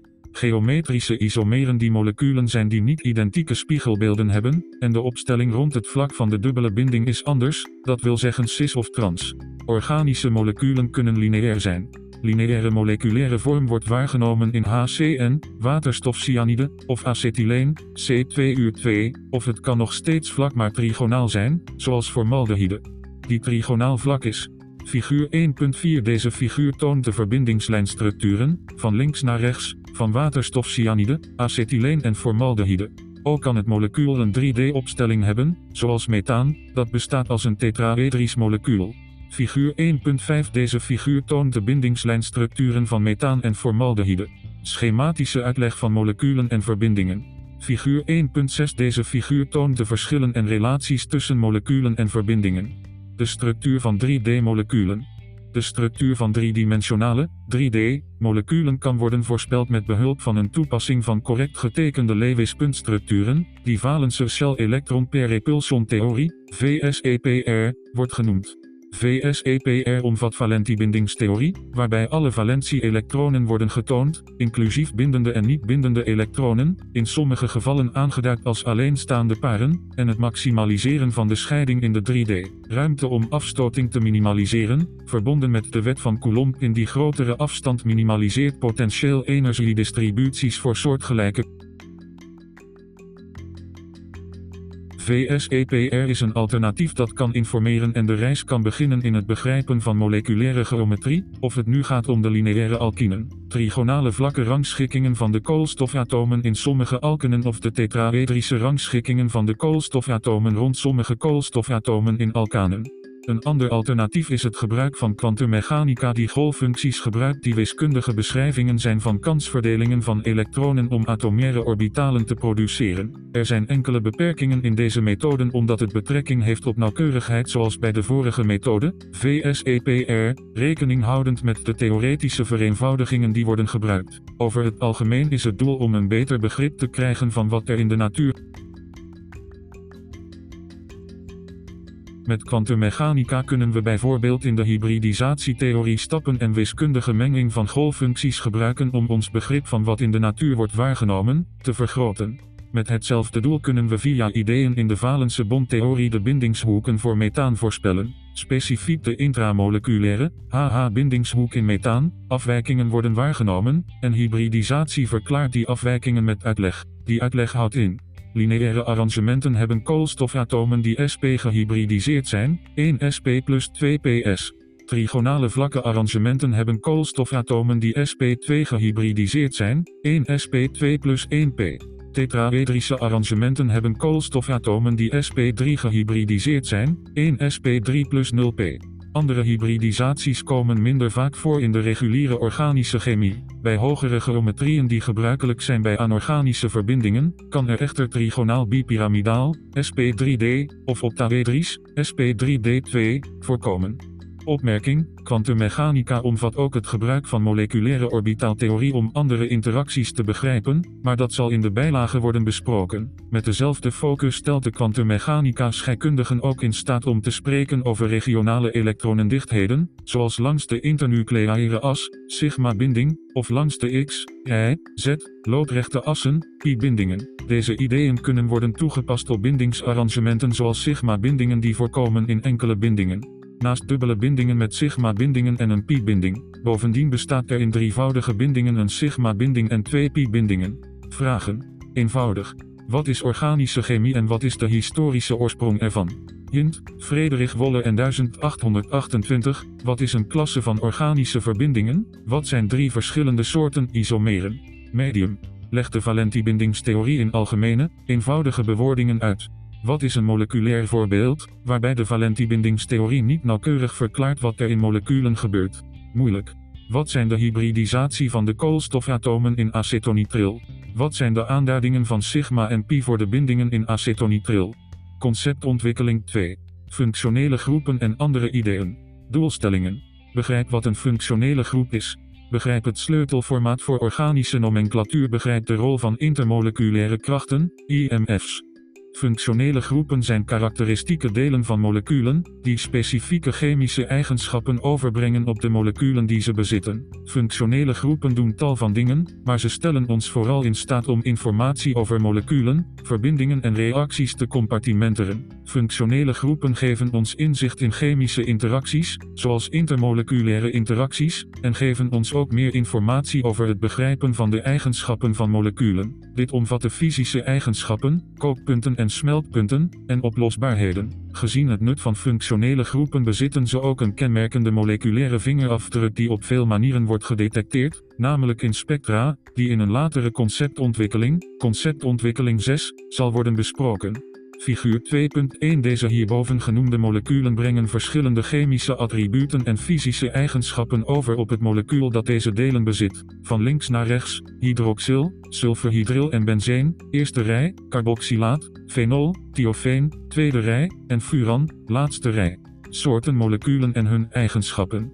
Er zijn verschillende soorten moleculen in de wereld. In de discipline organische chemie zijn er echter specifieke moleculen die vaak worden besproken, waaronder deze. Alkanen. Alkanen ook wel bekend als paraffinen zijn verzadigde koolwaterstoffen en alifatische verbindingen. Deze moleculen vormen een reeks homologen met een zich herhalende methyleen, CH2, eenheid, en met de algemene formule CNH. Eindigend met het achtervoegsel, ane, bijvoorbeeld in oplopende volgorde van 1 tot 5. Methaan CH4, ethaan C2-uur6, propaan C3-uur8, butaan C4-uur10 pentaan C5 uur 12. De volgende voorvoegsels zijn hex, 6 koolstofatomen, het, 7 koolstofatomen, opt, 8 koolstofatomen, non, 9 koolstofatomen, en dek, 10 koolstofatomen. Deze voorvoegsels van met, toe, dek, zijn van toepassing op de hele naamgeving van organische verbindingen, alkanen, alkenen, alkinen, alcoholen enzovoort. Alkenen koolwaterstoffen en worden beschouwd als alifatische verbindingen. Ze bevatten ten minste één dubbele binding en vormen een homologe reeks met de formule CnH2n. Deze moleculen Het achtervoegsel, een alkinen, Alkinen, ook wel bekend als acetylenen, zijn onverzadigde verbindingen met een drievoudige binding. Deze moleculen vormen een homologe reeks met als algemene formule CnH2n2. Deze moleculen eindigen met het achtervoegsel ine. Er zijn verschillende andere moleculen die een homologe reeks vormen binnen hun groepen, waaronder carbonzuren, CnH2n plus 1 co, en aldehyden, CnH2n plus 1 cho, alcoholen alcoholen waarvan de belangrijkste functionele groep voor identificatie de hydroxylgroep, OH, is. Het is met name prioriteit in de nomenclatuurpraktijk. Uitzonderingen zijn onder meer carbonzuren, volgens de IUPAC. Alcoholen bevatten één of meer hydroxylen die een homologe reeks vormen, CnH2n plus 1 OH. Alcoholen zijn alifatisch en eindigen meestal met het achtervoegsel ol. Intermoleculaire krachten en andere eigenschappen. Met functionele groepen komen bepaalde eigenschappen zoals specifieke kookpunten en smeltpunten, evenals kritische temperaturen, de temperatuur waarond een damp niet gemakkelijk een faseverandering naar een vloeistof ondergaat, en vele andere fysische eigenschappen. Onder de oppervlakte van fysische eigenschappen bevinden zich echter de chemische kenmerken of interacties die bekend staan als intermoleculaire krachten die vergelijkende voorspellingen en fysische eigenschappen beïnvloeden en mogelijk maken. Er zijn namelijk belangrijke krachten om te onthouden. Dipool-dipoolkrachten. Dit zijn krachten die optreden tussen moleculen, intermoleculaire, met een dipoolmoment of significante dielektrische constante. Deze moleculen zijn ook wel bekend als polair. Deze intermoleculaire krachten, IMF's, zijn relatief sterk. Een relatief sterkere versie van deze kracht is de H-binding intermoleculaire kracht. Waterstofbinding. Waterstofbinding is een sterkere kracht, ook wel een sterke dipool-dipoolkracht genoemd. Dit is een relatief sterke, sommigen beschouwen het als de sterkste van de IMF's. Het komt voor in water en andere moleculen met waterstofbindingen aan N, O of F. Iondipool. Dit gebeurt tussen ionen en polaire moleculen, bijvoorbeeld bij het oplossen van natriumchloride kristallen in water. London Dispersion Force. Londense dispersiekrachten komen voor in alle moleculen en zijn gebaseerd op de Coulomb-interacties tussen voorbijgaande, in wezen tijdelijke, dipolen. Deze elektrostatische krachten resulteren in voorbijgaande interacties tussen moleculen. Van der Waals strijdkrachten. Een zwakkere kracht die uit twee soorten bestaat, omvat de van der Waals kracht die hier in het kort wordt besproken en meer uitwerking is te vinden in andere teksten. Het is vermeldenswaard dat IMF's en hun sterke punten zijn gebaseerd op functionele groepen, chemische structuur en de soorten chemische binding in die moleculen. Chemische binding. Polaire covalente binding. Covalente binding vindt plaats tussen atomen met significante elektronegativiteitsverschillen. Specifiek vindt deze binding plaats met heteroatomen, wat verwijst naar verschillende niet-metalen atomen. Vaak wordt de Pauling-schaal gebruikt als referentie voor bereiken om het type bindingsarrangement tussen atomen te bepalen, als hechting. Hoewel het in sommige gevallen als een theoretisch construct wordt beschouwd, wordt het beschouwd als een spectrum, maar rond het midden zou polaire covalente binding bestaan. Covalente binding. Dit is bijna aan het andere einde van het bindingsspectrum waar er een minder significant verschil is in elektronegativiteit. Ionisch. Dit bevindt zich aan het andere uiteinde van het bindingsspectrum. Dit gebeurt tussen metalen en niet-metalen. In natriumchloride is er bijvoorbeeld een groot verschil in elektronegativiteit. Oplossing. Solvatatie is afhankelijk van vele factoren, waaronder het principe like-lost-like en ideeën zoals hydrofiliciteit en hydrofobiciteit. Hydrofiliciteit en hydrofobiciteit. Deze termen verwijzen naar de houding van moleculen ten opzichte van water, of het nu een significante affiniteit heeft voor water, hydrofiel, waterminnend, of een minder significante affiniteit voor water, hydrofoob, waterhatend. De neiging van moleculen is als volgt: polaire en ionische verbindingen hebben de neiging hydrofiel te zijn, vergeleken met covalente en niet-polaire verbindingen die de neiging hebben hydrofoob te zijn. Nomenclatuur. De nomenclatuur volgens de IUPAC is gebaseerd op vier hoofdonderdelen. Het voorvoegsel dit geeft normaal gesproken het nummer van elke substituent of functionele groep aan hechtingen, aan. Voorvoegsels omvatten die, tri, tetra. De lokant dat is het nummer dat de functionele groepsbevestiging of de positie van de substituent beschrijft. 3. De moederketen dit is normaal gesproken de langste ononderbroken keten in het molecuul. Het achtervoegsel dit is gebaseerd op de presiderende of geprioriteerde functionele groep, ketting of bindingsarrangement, dat wil zeggen enkel, dubbel of drievoudig. Achtervoegsels zijn typisch klassiek eindigend, met ane, alkanen, ene, alkenen, ine, alkinen, amine, amine, amide, amide, wak, carbonzuur, ate, esters, een, keton, dehyde, aldehyde. Belangrijk feit om op te merken, de functionele groep van de alcohol, hydroxyl, OH, krijgt normaal gesproken prioriteit. Substituenten worden getranscribeerd of geschetst in de naam op basis van de relatieve alfabetische volgorde, dus ethyl voor methyl en dat patroon gaat door. Belangrijkste algemene idee, prefix lokant parent geen suffix, algemeen. Een eventuele verdere uitwerking zal later in de tekst worden besproken. Vragen. Eenvoudig. Wat is een functionele groep en noem enkele voorbeelden van functionele groepen. Hint, OH. Welke drie soorten organische moleculen zijn er? Wat is een intermoleculaire kracht? Medium. Leg de dipool-dipoolkrachten uit. Wat is een moleculair voorbeeld, waarbij intermoleculaire krachten een fysische eigenschap zoals kookpunt verklaren? Moeilijk. Wat is een verschil tussen waterstofbinding en Londen-dispersiekrachten? Leg het algemene proces uit van het benoemen van eenvoudige organische verbindingen? Conceptontwikkeling 3. Structuren, conformaties en projecties. Doelstellingen. Lewis elektronenpuntstructuren, gecondenseerde structuren en verbindingslijnstructuren begrijpen en kunnen tekenen. Verschillende conformaties begrijpen en kunnen tekenen, voornamelijk die van cyclohexaan. Fischer-projecties en Neumann-projecties begrijpen en kunnen tekenen en identificeren. Structuren. Structuren zijn schematische weergaven van verschillende moleculen en ze bieden een manier om te begrijpen wat er in de natuur gebeurt. Er zijn verschillende structuren die in de chemie worden gebruikt. De belangrijkste voorbeelden in de volgende bespreking zijn Lewis elektronenstipstructuren, gecondenseerde structuren en verbindingslijnstructuren. Lewis elektronenstipstructuren. Lewis puntstructuren zijn gebaseerd op enkele sleutelideeën, zoals de valentie van het atoom en de octetregel. Er zijn ook specifieke uitzonderingen voor periode 3 en verder. Valentie. Valentie verwijst naar de hoeveelheid elektronen die een atoom zal verliezen, vaak resulterend in een positief geladen ion, cation, winnen, vaak resulterend in een negatief geladen ion, anion, of delen, meestal voorkomend in covalente moleculen, om een stabiele edelgas-elektronenconfiguratie. De valentie kan worden bepaald met behulp van het periodiek systeem. Het groepsnummer, verticale kolomnummers, in het periodiek systeem wordt de valentie genoemd. Deze valentie komt normaal gesproken overeen met lading of oxidatiegetal, en het daaropvolgende teken is afhankelijk van het type atoom, de reactiviteit en waarmee het. Een belangrijk punt om op te merken. Valentie kan snel worden aangetoond met behulp van Lewis puntstructuren en de orbitale opstelling kan eenvoudig worden verklaard, hoewel niet volledig in nauwkeurigheid, met behulp van het Bohr-model. Het Bohr-model omvat het gebruik van het atoomsymbool omringd door cirkels die de baan van het elektron voorstellen met stippen die de elektronen symboliseren. Het Bohr-model valt in sommige opzichten samen met de elektronenconfiguratie van het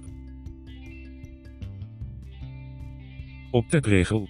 De octetregel is een principe met toepassingen in resonantietheorie, eenvoudige chemische mechanismen en reacties. De octetregel is gebaseerd op het idee dat atomen elektronen verkrijgen, delen of verliezen om een compleet octet te hebben, acht buitenste elektronen. Er zijn uitzonderingen, sommige atomen kunnen bijvoorbeeld elektronen verliezen om de elektronenconfiguratie van helium te bezitten, twee buitenste elektronen. Voor de meeste atomen in periode 1 en periode 2 in het periodiek systeem der elementen gehoorzamen die elementen echter over het algemeen aan de octetregel. Deze regel is nuttig bij het voorspellen van reactiviteit en het eenvoudig uitleggen van de grondgedachte voor bepaalde chemische reacties. Specifieke uitzondering voor periode 3 en verder. Afhankelijk van het atoom, zijn reactiviteit en waarmee het reageert, zijn er uitzonderingen op de octetregel, bijvoorbeeld met bepaalde metaalatomen zoals aluminium, al, en andere, waaronder ijzer, niet-metalen zoals fosfor en selenium, en edelgassen zoals xenon. Er zijn veel uitzonderingen, maar de regel biedt nog steeds een kader voor conceptuele ontwikkeling. Methode voor het schrijven van Lewis-elektronenpuntstructuren. Voor atomen-ionen. Overweeg voor atomen en ionen in de eerste plaats het groepsnummer en de elektronenconfiguratie, bijvoorbeeld de Lewis-elektronenstipstructuur van chloor of waterstof. Figuur 3.1a De bovenstaande figuur toont de Lewis-elektronenstipstructuren van respectievelijk een chlooratoom en een waterstofatoom, van links naar rechts. Voor moleculen. A. Begin met het bepalen van het totale aantal elektronen onder de atomen in het molecuul. Teken vervolgens enkele bindingen tussen elk atoom. Trek voor elke enkele binding twee elektronen af van het totale elektron. Graaf. Voeg waar nodig extra bindingen toe bijvoorbeeld voor koolstof-zuurstofbindingen in aldehyden en ketonen. De binding is typisch in de vorm van een dubbele binding. Ken en observeer de trends. Nadat alle benodigde extra bindingen zijn aangegeven, trekt u de juiste hoeveelheid elektronen af voor de extra toegevoegde bindingen. Typisch met de resterende elektronen duiden ze aan als eenzame paren, rond de relevante Gecondenseerde structuren. Gecondenseerde structuren zijn belangrijk in het proces van begrijpen wat bond-line structuren vertegenwoordigen en laten zien. In gecondenseerde structuren worden bijvoorbeeld alle waterstofatomen aan de koolstofatomen getoond. Figuur 3.1b bovenstaande figuur toont de gecondenseerde structuur van S-2-broombutaan. Bond-line structuur. Bondline structuren zijn de volgende stap na gecondenseerde structuren. Deze tonen alleen het koolstofraamwerk met elke koolstof weergegeven door een bocht in de ketting en de waterstof niet aangegeven, maar afgeleid of aangenomen, tot het punt of een volledig octet rond het koolstofatoom. Dit betekent dat de waterstofatomen niet worden getoond maar geïmpliceerd tot het punt dat aan de valentie van koolstof is voldaan. Bijvoorbeeld is gelijk aan teken Figuur 3.2 De bovenstaande structuren tonen de bindingslijnstructuur van butaan, waaronder de gecondenseerde structuur van butaan. Obligatielijnstructuren zijn nuttig en efficiënt. Opmerking. Bij de ontdekking van de structuur van benzeen, cyclohexatrieen of cyclohexatrieen 1,3, bepaalde August Kekule een structuur van een ringmolecuul met zes koolstofatomen met afwisselend enkele en dubbele bindingen. Deze structuur, hieronder te zien, is een goed vertakkingspunt van gecondenseerde structuren naar verbindingslijnstructuren. Is gelijk aan teken. Figuur 3.3 De bovenstaande figuur toont, van links naar rechts, een versie van de Kekule structuur van benzeen en de bindingslijnstructuur van benzeen. Conformaties. Conformaties zijn moleculen die alleen verschillen door rotaties rond enkele bindingen, anders gekarakteriseerd als sigma-bindingen. Deze afwisselende rotaties beïnvloeden de potentiële energieën van de moleculen die ofwel toenemen, zoals te zien in de verduisterde conformatie, ofwel afnemen, zoals te zien in de anticonformatie. De potentiële energieën van conformaties worden toegeschreven aan de ringbelasting die is gebaseerd op de hoekbelasting en de Hoekspanning wordt veroorzaakt door de alternatieve bindingshoeken die zijn afgeweken van de geïdealiseerde bindingshoeken die in VSEPR worden voorgesteld. Torsiespanning wordt veroorzaakt door afstoting als gevolg van de verspreidingskrachten, een intermoleculaire kracht, en dit kan sterische hindernissen veroorzaken. Conformaties kunnen experimenteel worden beschreven met behulp van een grafiek van de dihedrale hoek versus potentiële Typisch wordt cyclohexaan uitgezet en toont de potentiële energie van de verschillende conformaties in toenemende potentiële energieën. De stoel, voeg afbeelding in, conformatie met de laagste potentiële energie, dan de twistboot. Voeg afbeelding in, gevolgd door de botconformatie, voeg afbeelding in, en tenslotte heeft de halve stoel, afbeelding invoegen, de relatief hoogste potentiële energie onder de stoel, twistboot. Bootconformatie halfstoel. Figuur 3.4a De bindingslijnstructuren van de verschillende conformaties van cyclohexaan.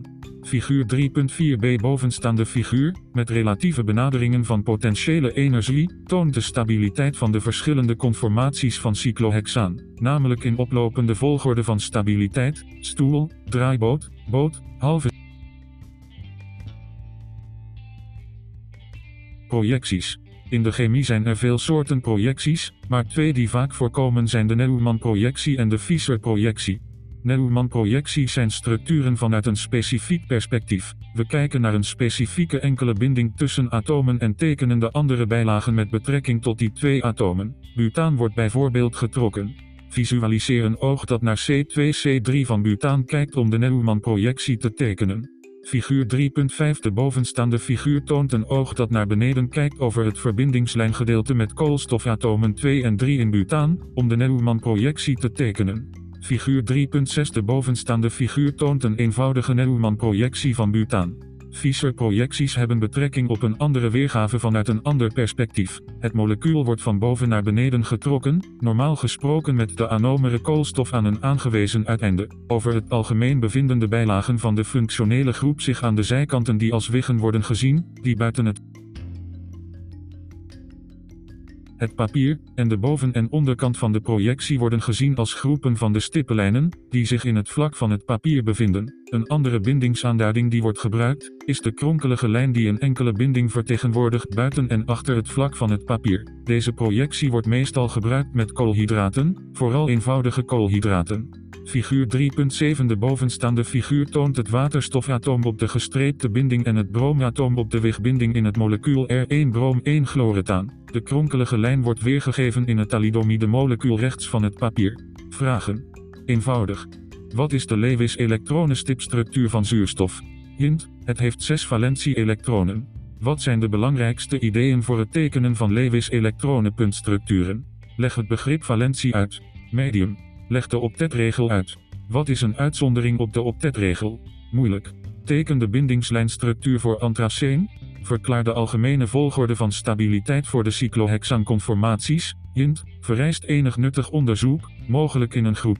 Conceptontwikkeling 4. Chiraliteit en isomerisme. Doelstellingen. Leer definities van sleutelwoorden zoals isomeer, chiraal en conformeren begrijpt concepten van stereo-isomerie en chiraliteit begrijpt de regel van Lebel van 't Hof. Isomeren. Isomeren, zoals eerder gedefinieerd, zijn moleculen met dezelfde molecuulformule maar verschillend in structurele opstelling, ruimte, connectiviteit of geometrie rond een bindingsarrangement. Al die bovengenoemde verschillen definiëren een subklasse van isomeren, of het nu gaat om structurele, structurele isomeren, opstelling in de ruimte, stereo-isomeren, of connectiviteit, constitutionele isomeren. Elke subklasse heeft zijn eigen betekenis, maar in deze conceptontwikkeling zal vooral worden ingegaan op stereo-isomeren. Stereo-isomeren. Stereo-isomeren, of ruimtelijke isomeren, zijn moleculen met dezelfde molecuulformule maar verschillende driedimensionale ruimtelijke arrangementen. Een stereo-isomeer heeft een stereogeen centrum, een locatie in het molecuul waar de uitwisseling van twee groepen in de ruimte resulteert in nieuwe stereo-isomeren. Een subgroep van stereogene centra is een chiraal centrum, dat doorgaans verwijst naar een stereogeen centrum met een sp3-hybridisatie of tetraedrische geometrie. Elk chiraal centrum is een stereogeen centrum, maar niet elk stereogeen centrum is een chiraal centrum. Stereo-isomeren kunnen verder worden onderverdeeld in drie andere categorieën: enantiomeren, diastereomeren en atropisomeren. Enantiomeren Enantiomeren zijn optische isomeren. Deze optische isomeren zijn moleculen die niet superponeerbare spiegelbeelden van elkaar zijn. Enantiomeren hebben typisch chirale centra. Enantiomeren zijn erg belangrijk in de farmaceutische industrie met specifieke enantiomeren in geneesmiddelen, die specifieke effecten hebben. Dit wordt gezien met de klassieke voorbeelden van thalidomide, ibuprofen en darvon, waar stereospecificiteit een grote rol speelt bij het bepalen van therapeutisch potentieel en therapeutische Figuur 4.1 De bovenstaande figuur toont, van links naar rechts, de bindingslijnstructuren van de moleculen, thalidomide, ibuprofen en davon. Enantiomeren worden typisch aangeduid met de zegels van absolute configuratie die R, rectus, en S, sinister. Figuur 4.2 De bovenstaande figuur laat zien, van, van links naar rechts, de oriëntatie die hoort bij de verschillende absolute configuraties. Mengsels van beide enantiomeren worden racemisch genoemd, meestal zijn dit mengsels van gelijke verhoudingen. Het proces van het vormen van zowel enantiomeren als producten staat bekend als racemisatie. Het product van het bovengenoemde proces staat bekend als een racemaat. Deze moleculen worden ook aangeduid door de relatieve configuratie die rechtsdraaiend, D, plus, of linksdraaiend, L, zijn. De termen rechtsdraaiend en linksdraaiend verwijzen naar de optische rotatie, of hoe de moleculen licht roteren, dat is linksdraaiend, linksdraaiend, of rechtsdraaiend licht, rechtsdraaiend. Plaats een foto van de optische polarimeter, teken in Microsoft Word. Ook de mate waarin het licht wordt geroteerd, wordt normaal gesproken aangeduid met specifieke rotatie. Er zijn andere toepassingen met optische dispersie, polarimetrie, seculair degroïsme en andere polariteitsverschijnselen. Configuraties toewijzen. Relatieve configuraties.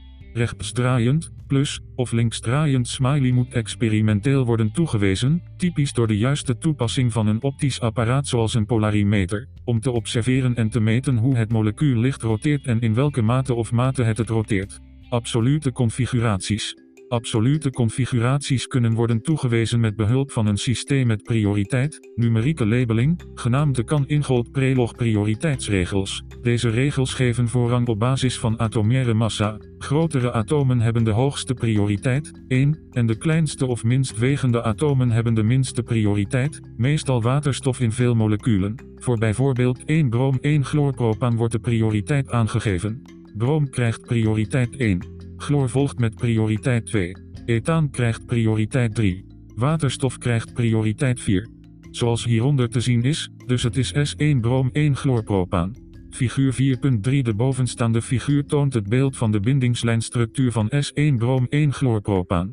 Diastereomeren. Dit is een subklasse van optische isomeren, ook wel geometrische isomeren genoemd. Diastereomeren zijn isomeren met dezelfde moleculaire formule maar verschillende rangschikkingen in de ruimte die resulteren in niet-identieke spiegelbeelden. Deze kunnen doorgaans worden geïdentificeerd door eerst de absolute configuratie van de stereogene centra toe te wijzen en vervolgens de spiegelbeelden te vergelijken om te bepalen of ze identiek zijn of niet. Deze eerder genoemde stappen staan in een voorgestelde volgorde.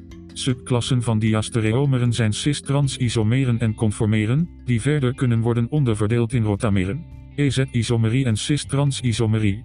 Zoals rechtsdraaiend en linksdraaiend een relatieve toewijzing is voor stereochemie, zo ook cis en trans. Cis- en trans-isomerie maakt de aanduiding mogelijk van de ruimtelijke rangschikkingen op basis van soortgelijke groepen, bijvoorbeeld trans 1,2 dechloreteen of cis 1,2 dechloreteen. Dit relatieve systeem, cis of trans, kan zeer snel onduidelijk worden, dus om een nauwkeuriger systeem te bieden, worden de prioriteitsregels van Kan-Ingold, Prelo gebruikt om de substituenten op de dubbele te labelen bond met behulp van de EZ, entigen of opposite, slash, ZU samen of samen side. Dit bovengenoemde systeem zorgt voor meer duidelijkheid met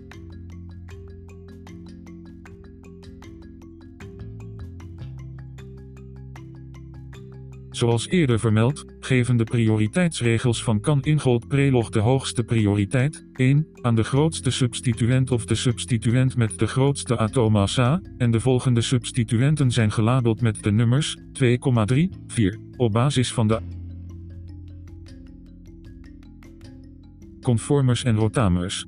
Een conformer is een opstelling of conformatie van een molecuul op basis van rotatie van enkele bindingen, die resulteerde in een potentieel een klassiek voorbeeld van een conformer is met cyclohexaan waarin je verschillende conformers hebt weergegeven in de onderstaande grafiek. Figuur 3.4b De bovenstaande figuur, met relatieve benaderingen van potentiële energie, toont de stabiliteit van de verschillende conformaties van cyclohexaan, namelijk in oplopende volgorde van stabiliteit, stoel, draaiboot, boot, halve Een rotamer is slechts een conformatie van een molecuul die het resultaat is van een andere rotatie van de enkele bindingen van het molecuul. Anomeren. Een isomeer gevormd als gevolg van een geometrische variatie die wordt aangetroffen bij bepaalde atomen in specifieke moleculen. Anomeren worden typisch gezien en beschreven in koolhydraten waarbij de aanduiding of wordt gebruikt. Figuur 4.4 De bovenstaande figuur toont twee verschillende anomeren, en, van D-glucopyranose, epimeren. Een epimeer, normaal gevonden in diastereomere paren, is een stereoisomeer dat in configuratie verschilt op elk punt in het molecuul waar het veranderen van de positie van de twee substituenten resulteert in de vorming van een nieuw stereoisomeer. In wezen is een epimeer een isomeer dat qua configuratie verschilt in elk stereogeen centrum. Figuur 4.5 bovenstaande figuur toont epimeren, in dit geval enantiomeren, R en S, van 2-chlorbutaan. Regel van Lebel van 't Hof. Als er n stereogene centra zijn, met vier verschillende substituenten eraan vast, zijn er twee n verschillende stereo-isomeren mogelijk. Vragen. Eenvoudig. Wat is een isomeer? Hint, zelfde molecuulformule maar, wat zijn de verschillende soorten isomeren? Leg het begrip enantiomeren uit. 4. Wat is een racemaat? Medium. Leg uit wat een diastereomeer is. Wat zijn twee subklassen van diastereomeren? Moeilijk. Leg de prioriteitsregels van kan-ingold prelog uit voor het aanwijzen van absolute configuratie. Conceptontwikkeling 5. Nucleofiliteit en elektrofiliciteit.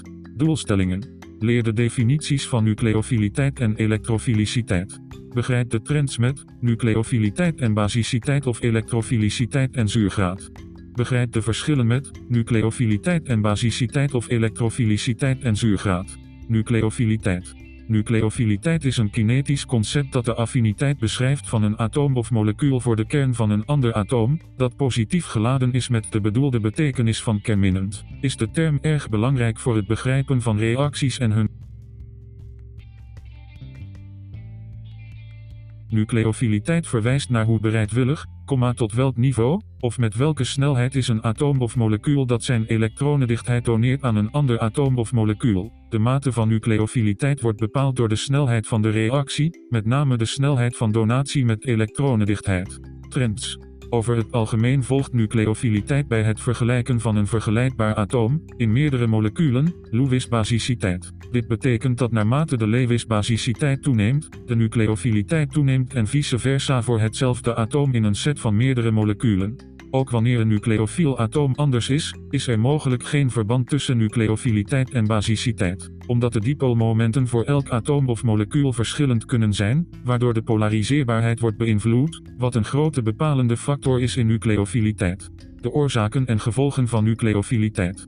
Nucleofiliteit is fundamenteel gebaseerd op de Coulombische krachten. Dit wordt verklaard doordat gelijke ladingen een systeem een ongunstig hoge potentiële energie afstoten of veroorzaken en ongelijke ladingen die het systeem aantrekken of ervoor zorgen dat het een gunstige lage potentiële energie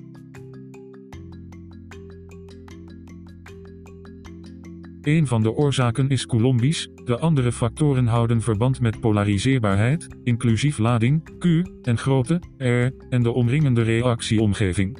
Enkele van de effecten van nucleofiliteit zijn dat het leidt tot de vorming van producten door de optredende reactie aan te vullen. Het kan leiden tot het vormen of verbreken van banden, zoals later gezien de beruchte nucleophilic attack en nucleophilic substitution. Elektrofiliciteit.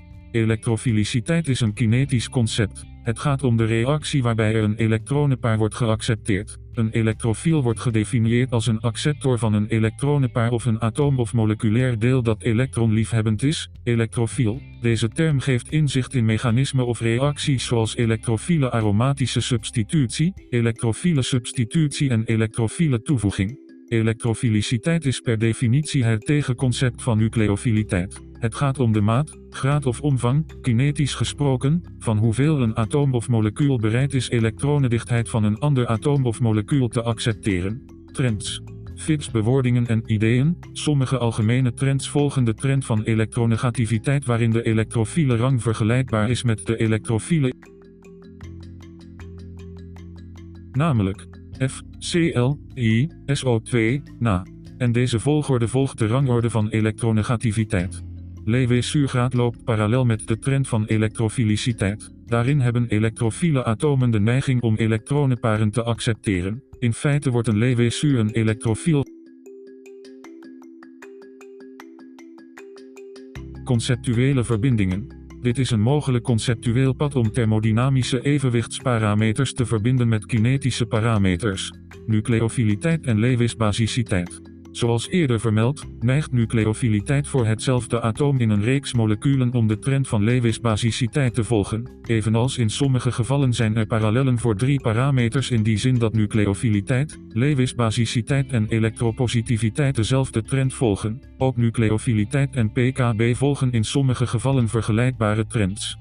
Evenals met elektrofiliciteit, voor hetzelfde atoom in een reeks moleculen, heeft het de neiging om de trend van Lewis-Surgraad te volgen. Bovendien hebben elektrofiliciteit en elektronegativiteit in sommige gevallen trends in dezelfde richting. Tegelijkertijd vertonen elektronegativiteit en pK trends in dezelfde richting.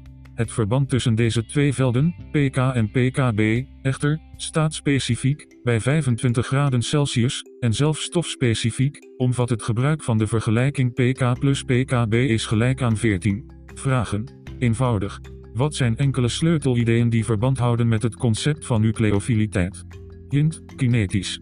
Wat zijn enkele belangrijke trends met nucleofiliteit? Medium. Leg het verband uit tussen Lewis-basiciteit en nucleofiliteit. Wat is het verband tussen Lewis-Surgraad en elektrofiliciteit? Moeilijk.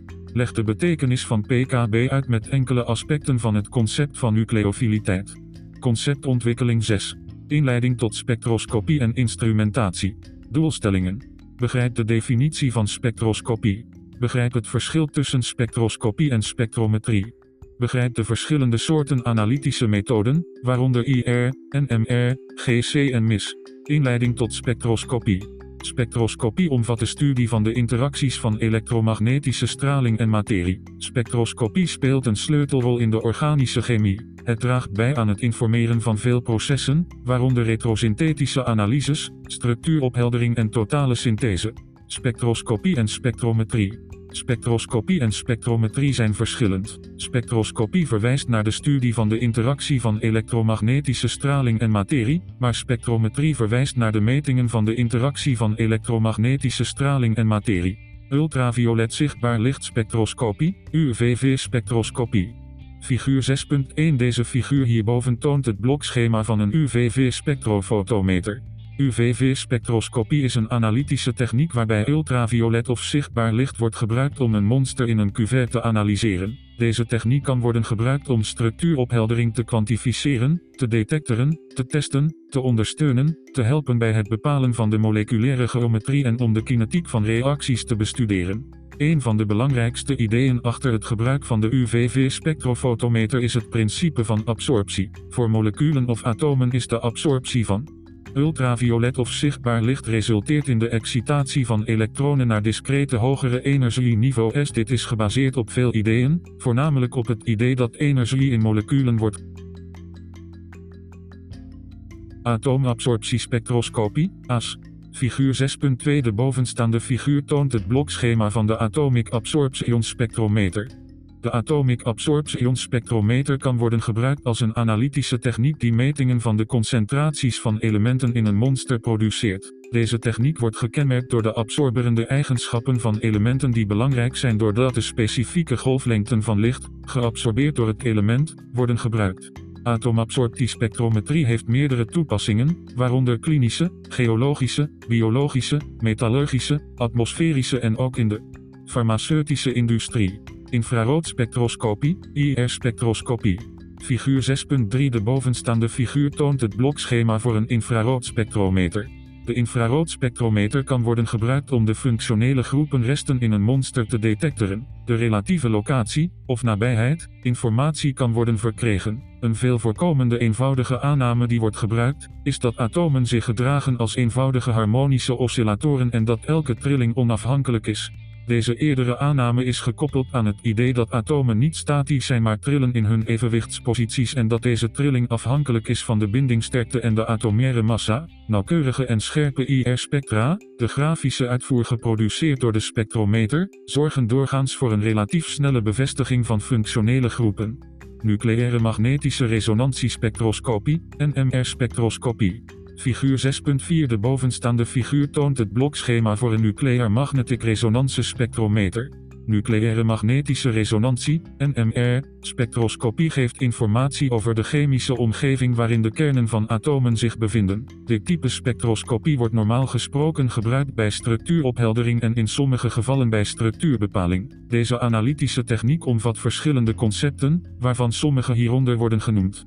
Tijdens het proces van het monster dat zich in de spectrometer bevindt, wordt de straling geabsorbeerd door de kernen, die de overgang van de kernen van lagere naar hogere toestanden veroorzaakt, in het EM-spectrum, met name in het radiofrequente gebied van het elektromagnetische spectrum, evenals de spectrometer kan worden afgestemd op verschillende kernen buiten protonen, 1 uur, maar ook op koolstof 13 en fosfor 31. Gaschromatografie massaspectrometrie, GCMS. Afbeelding 6.5 De bovenstaande afbeelding toont het blokschema voor een GCMS-instrument. GCMS is een analytische techniek die zowel analytische technieken van gaschromatografie als massaspectrometrie omvat. Dit is een methode waarbij componenten van een mengsel worden gescheiden met behulp van chromatografie, gaschromatografie, en geanalyseerd en gekarakteriseerd met behulp van massaspectrometrie. Gaschromatografie is een scheidingstechniek waarbij chemische stoffen worden vervluchtigd en gescheiden door hun relatieve kookpunt, dat afhankelijk is van de chemische eigenschappen van de moleculen. Massaspectrometrie is een analytische techniek waarbij de ionisatie van een chemische soort in verschillende ionen met verschillende atoommassa's en het sorteren van ionen in een uniek spectrum op basis van hun massa tot ladingverhouding betrokken is. Vragen. Eenvoudig. Wat zijn enkele belangrijke kenmerken van een UVV-spectrometer? Hint, gebruik een blokdiagram. Wat zijn enkele belangrijke functies van de infraroodspectrometer? Medium. Leg het Jacquinot-voordeel, doorvoervoordeel, uit. Leg het voordeel van Felget uit, multiplexvoordeel. Moeilijk. Verklaar de verschillen tussen polaire en niet-polaire verbindingen in het GCMS-instrument. Conceptontwikkeling 7. Anorganische en organometallicen, deel 1. Doelstellingen. Begrijp de belangrijkste anorganische reagentia en reacties. Begrijp de belangrijkste organometaalreagentia en reacties. Diatomische halogenen.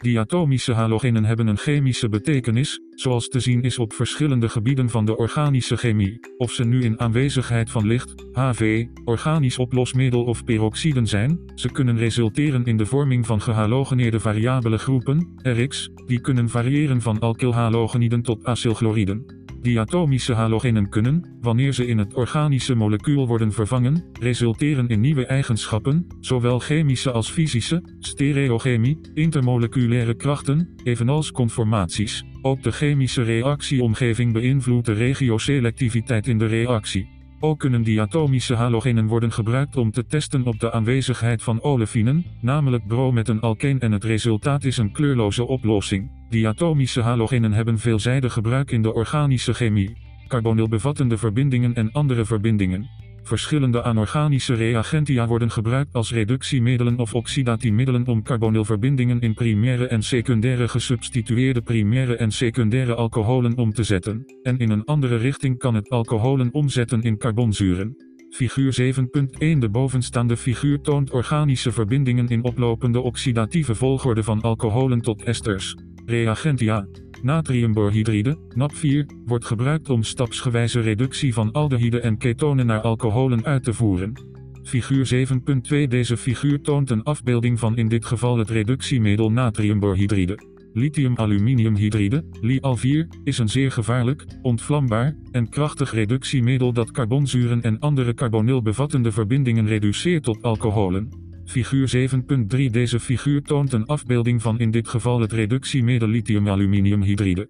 Pyridiumchlorochromaat, PCC, wordt gebruikt om te oxideren. Zijn functie is om primaire alcoholen te oxideren tot aldehyden en secundaire alcoholen tot ketonen. Pyridiumchlorochromaat wordt gemaakt door chroomtrioxide te laten reageren met zoutzuur, HCl, om chlorchroomzuur te vormen, dat reageert met pyridine om PCC te vormen. Figuur 7.4 Deze figuur toont de structuur van pyridiumchlorochromaat, PCC. Het Jones reagens, CRO4, H2SO4, is een anorganisch reagens dat wordt oxideren. Het functioneert typisch als een chroomzuur en omvat het oxideren van primaire alcoholen tot carbonzuren en secundaire alcoholen tot ketonen. Het Jones reagens is een goed oxiderend Figuur 7.5 De bovenstaande figuur toont de typische oxiderende reagens in de Jones-oxidation. Kaliumpermanganaat, KMNO4, is een ander anorganisch reagens dat resulteert in de oxidatie van primaire alcoholen tot carbonzuren en secundaire alcoholen tot ketonen. Figuur 7.6 Deze figuur toont de chemische structuur van kaliumpermanganaat, KMNO4. Fosforpentachloride, PCl5, is een molecuul met vele toepassingen, namelijk de onderlinge omzetting van carbonzuren en zuuranhydriden tot acylchloriden. Figuur 7.7 bovenstaande figuur toont de structuur van het molecuul fosforpentachloride, PCl5. Natriumcyanborhydride, NAC3CN, wordt gebruikt bij reductieve aminering, wat resulteert in de vorming van aminen door de reductie van het cyanide-gedeelte van het reagens. Dit is een ander voorbeeld van een nucleofiele aanval, ondertussen dient natriumborhydride als het beruchte reductiemiddel. Figuur 7.8 Deze figuur toont de structuur van natriumcyanborhydride. Anorganische reagentia zoals zuren, HCl en bazen, NaO, kunnen ook dienen als oplosmiddelen of katalysatoren die de energie van een overgangstoestand verlagen, wat resulteert in een alternatieve route voor het plaatsvinden van de reactie, op een gemakkelijkere organometalen. Organometallische verbindingen als reductiemiddelen slash nucleofielen. Grignard reagentia, RMGX. Grignards reagentia zijn enkele van de eerst aangetroffen organometalen. Deze moleculen zijn samengesteld uit een organische variabele groep, R, een magnesiumatoom, Mg, en een halogenide, X. Deze worden normaal gesproken gebruikt om een organische variabele groep, alkyl, aan een carbonylgroep te bevestigen. Ondertussen reduceer je de zuurstof tot een hydroxyl, waardoor een alcohol ontstaat. Grignard reagentia zijn echter erg nuttig, omdat deze zelfs met water reactief zijn. Alle matiging te voorkomen, in een laboratoriumoven worden gedroogd. Een klassiek geval van nucleofiele aanval. Gilman reagentia, Gilman reagentia zijn zeer bruikbare middelen die in een SN2-geval in sommige gevallen functioneren als een bron van variabele groepen. Gilman reagentia zijn organocupraten die als nucleofiel aanvallen op ringen met een onverzadigd gebied, alkenyl, of op een alkylhalogenide om een alkyl gesubstitueerd molecuul te vormen. Gewone nucleofielen. Metallalkoxylaten zoals NaOET en MGOET worden gebruikt als nucleofielen om een variabele groep aan te vallen, het zij op een SN2 of E2 manier, maar ook bij verdringingsreacties. Vragen. Eenvoudig. Wat zijn enkele voorbeelden van substitutie met behulp van diatomische halogenen? Hint, SN. Wat is een voorbeeld van een geoxideerde alcohol? Medium. Leg het gebruik van natriumborhydride in reductiereacties uit. Waar komt het organoboraan voor in het reactieschema en waarom is dit chemisch significant? Hint, functionele interconversie. Moeilijk. Gedachte vragen. 5. Kan nucleofiele aanval dienen als middel tot oxidatie of reductie, ervan uitgaande dat reductiemiddelen normaal werken met oxidatiemiddelen? Conceptontwikkeling 8. Inleiding tot de principes van de regiochemie. Doelstellingen. Begrijp de grondbeginselen van regiochemie. Begrijp Markov-Nikovs regel en anti-Markov-Nikovs regel. Begrijp de regel van Zertsev en Huffman. Regiochemie principes en andere ideeën. Regiochemie komt van het Latijnse woord regionen dat richting betekent. Regiochemie beschrijft de principes die betrokken zijn bij de gerichtheid of positie en plaatsing van reactanten om het product te vormen. Regiochemie is erg belangrijk. De gebruikte reagentia kunnen een specifiek regiochemisch resultaat veroorzaken of resulteren in het tegenovergestelde van wat normaal zou gebeuren. Markov-Nikov-regel.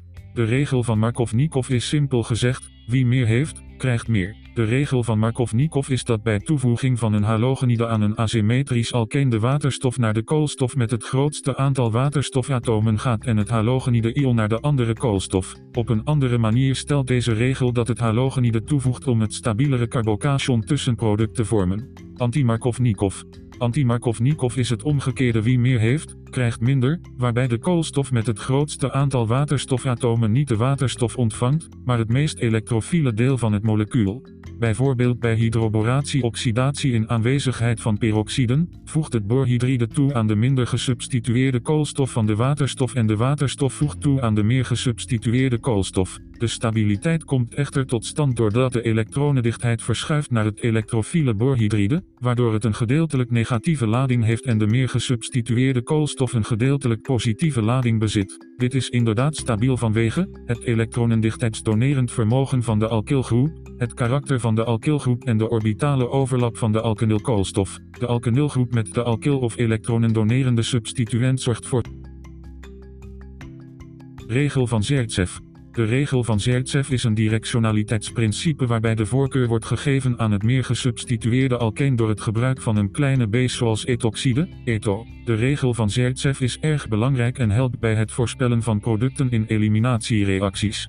Mnemonic, Zaitsev smal, kleine, base gebruikt om het meer gesubstitueerde alkeen te maken. Hofmans regel. De regel van Huffman is een ander directionaliteitsprincipe waarbij het minder gesubstitueerde alkeen de voorkeur krijgt door het gebruik van een enorme of grote base, zoals opbuur. De regel van Huffman is ook erg belangrijk en helpt bij het voorspellen van eliminatiereacties. Mnemonic, Hofmans rule is het tegenovergestelde van Zaitsev. Hammond-Leffler postulaat. Het postulaat van Hammond-Leffler stelt in wezen dat het product lijkt op de moleculaire rangschikking van de overgangstoestand. In eenvoudiger bewoordingen, het zicht op de potentiële energieheuvel gaat in sommige opzichten door terwijl je de potentiële energiereis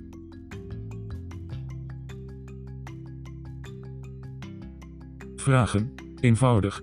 Wat betekent het woord regiochemie? Hint, richting. Wat is een voorbeeld van een reactie die de regel van Markov-Nikov volgt? Medium. Leg de regel van Antimarkov uit. Waarom is de regel van Zaitsev belangrijk bij eliminatiereacties? Hint, kleine basis. Moeilijk. Leg de betekenis van het Hammond-Leffler postulaat kort uit. Gedachtevraag. Waarom zijn deze regels voor regiochemie nuttig bij het bestuderen van mechanismen? Conceptontwikkeling 9. Soorten reacties. Doelstellingen. Begrijp de algemene soorten reacties. Ken en begrijp de voorbeelden van reactietypes. Begrijp de verschillen tussen de reactietypes. Invoering. Er zijn verschillende soorten chemische reacties die kunnen worden gegroepeerd in bredere categorieën op basis van wat er in de reactie gebeurt. Als reactanten bijvoorbeeld worden gehecht aan of toegevoegd aan een alkeen, wordt die reactie geclassificeerd in een groep reacties die bekend staat als additiereacties. Er zijn verschillende categorieën die het meest fundamenteel zullen worden besproken. Hier, toevoeging. Substitutie, eliminatie, reductie en oxidatie, herschikking. Toevoeging. Toevoeging eenvoudig gezegd is als een traditionele synergetische relatie de twee delen worden één. De twee verschillende moleculen worden bij elkaar opgeteld en het product of chemische som is een nieuw enkel molecuul. Toevoeging kan worden aangestuurd door nucleofielen, nucleofiele additie, of elektrofielen, elektrofiele additie. Dit type reactie vindt normaal gesproken plaats in gebieden met een hoge elektronendichtheid en bindingsvolgorde, wat wordt gezien in verbindingen met meerdere bindingen, dubbele, driedubbele, en binding. Vervanging. Substitutie is per definitie een soort vervanging van chemische groepen. Hierbij wordt een atoom of atoomgroep vervangen door een atoom of atoomgroep. Dit kan worden aangestuurd door nucleofielen, SN1 of SN2, nucleofiele aromatische substitutie, of elektrofielen, elektrofiele aromatische substitutie. Evenals het kan gaan om alkylhalogeniden of aromatische verbindingen. Substitutie nucleofiel unimoleculaire, SN1, en substitutie nucleofiel bimoleculaire, SN2, zijn typisch enkele van de eerste reacties die een student organische chemie tegenkomt. eliminati Eliminatie omvat het verlies van een groep atomen uit een molecuul. Dit kan resulteren in de vorming van een alkeen of alkeenproduct. Eliminatie heeft de neiging te resulteren in een netto toename van de elektronendichtheid voor een bepaald molecuul, wat, indien overwogen, logisch is, aangezien het algehele proces van verlies en winst van elektronendichtheid dat gewoonlijk mechanistisch wordt gepresenteerd, kan voldoen aan de entropische en potentiële energievereisten. Eliminatie unimoleculaire, E1, of eliminatie bimoleculaire, E2, zijn bijvoorbeeld voorbeelden van soorten eliminatiereacties die Reductie en oxidatie.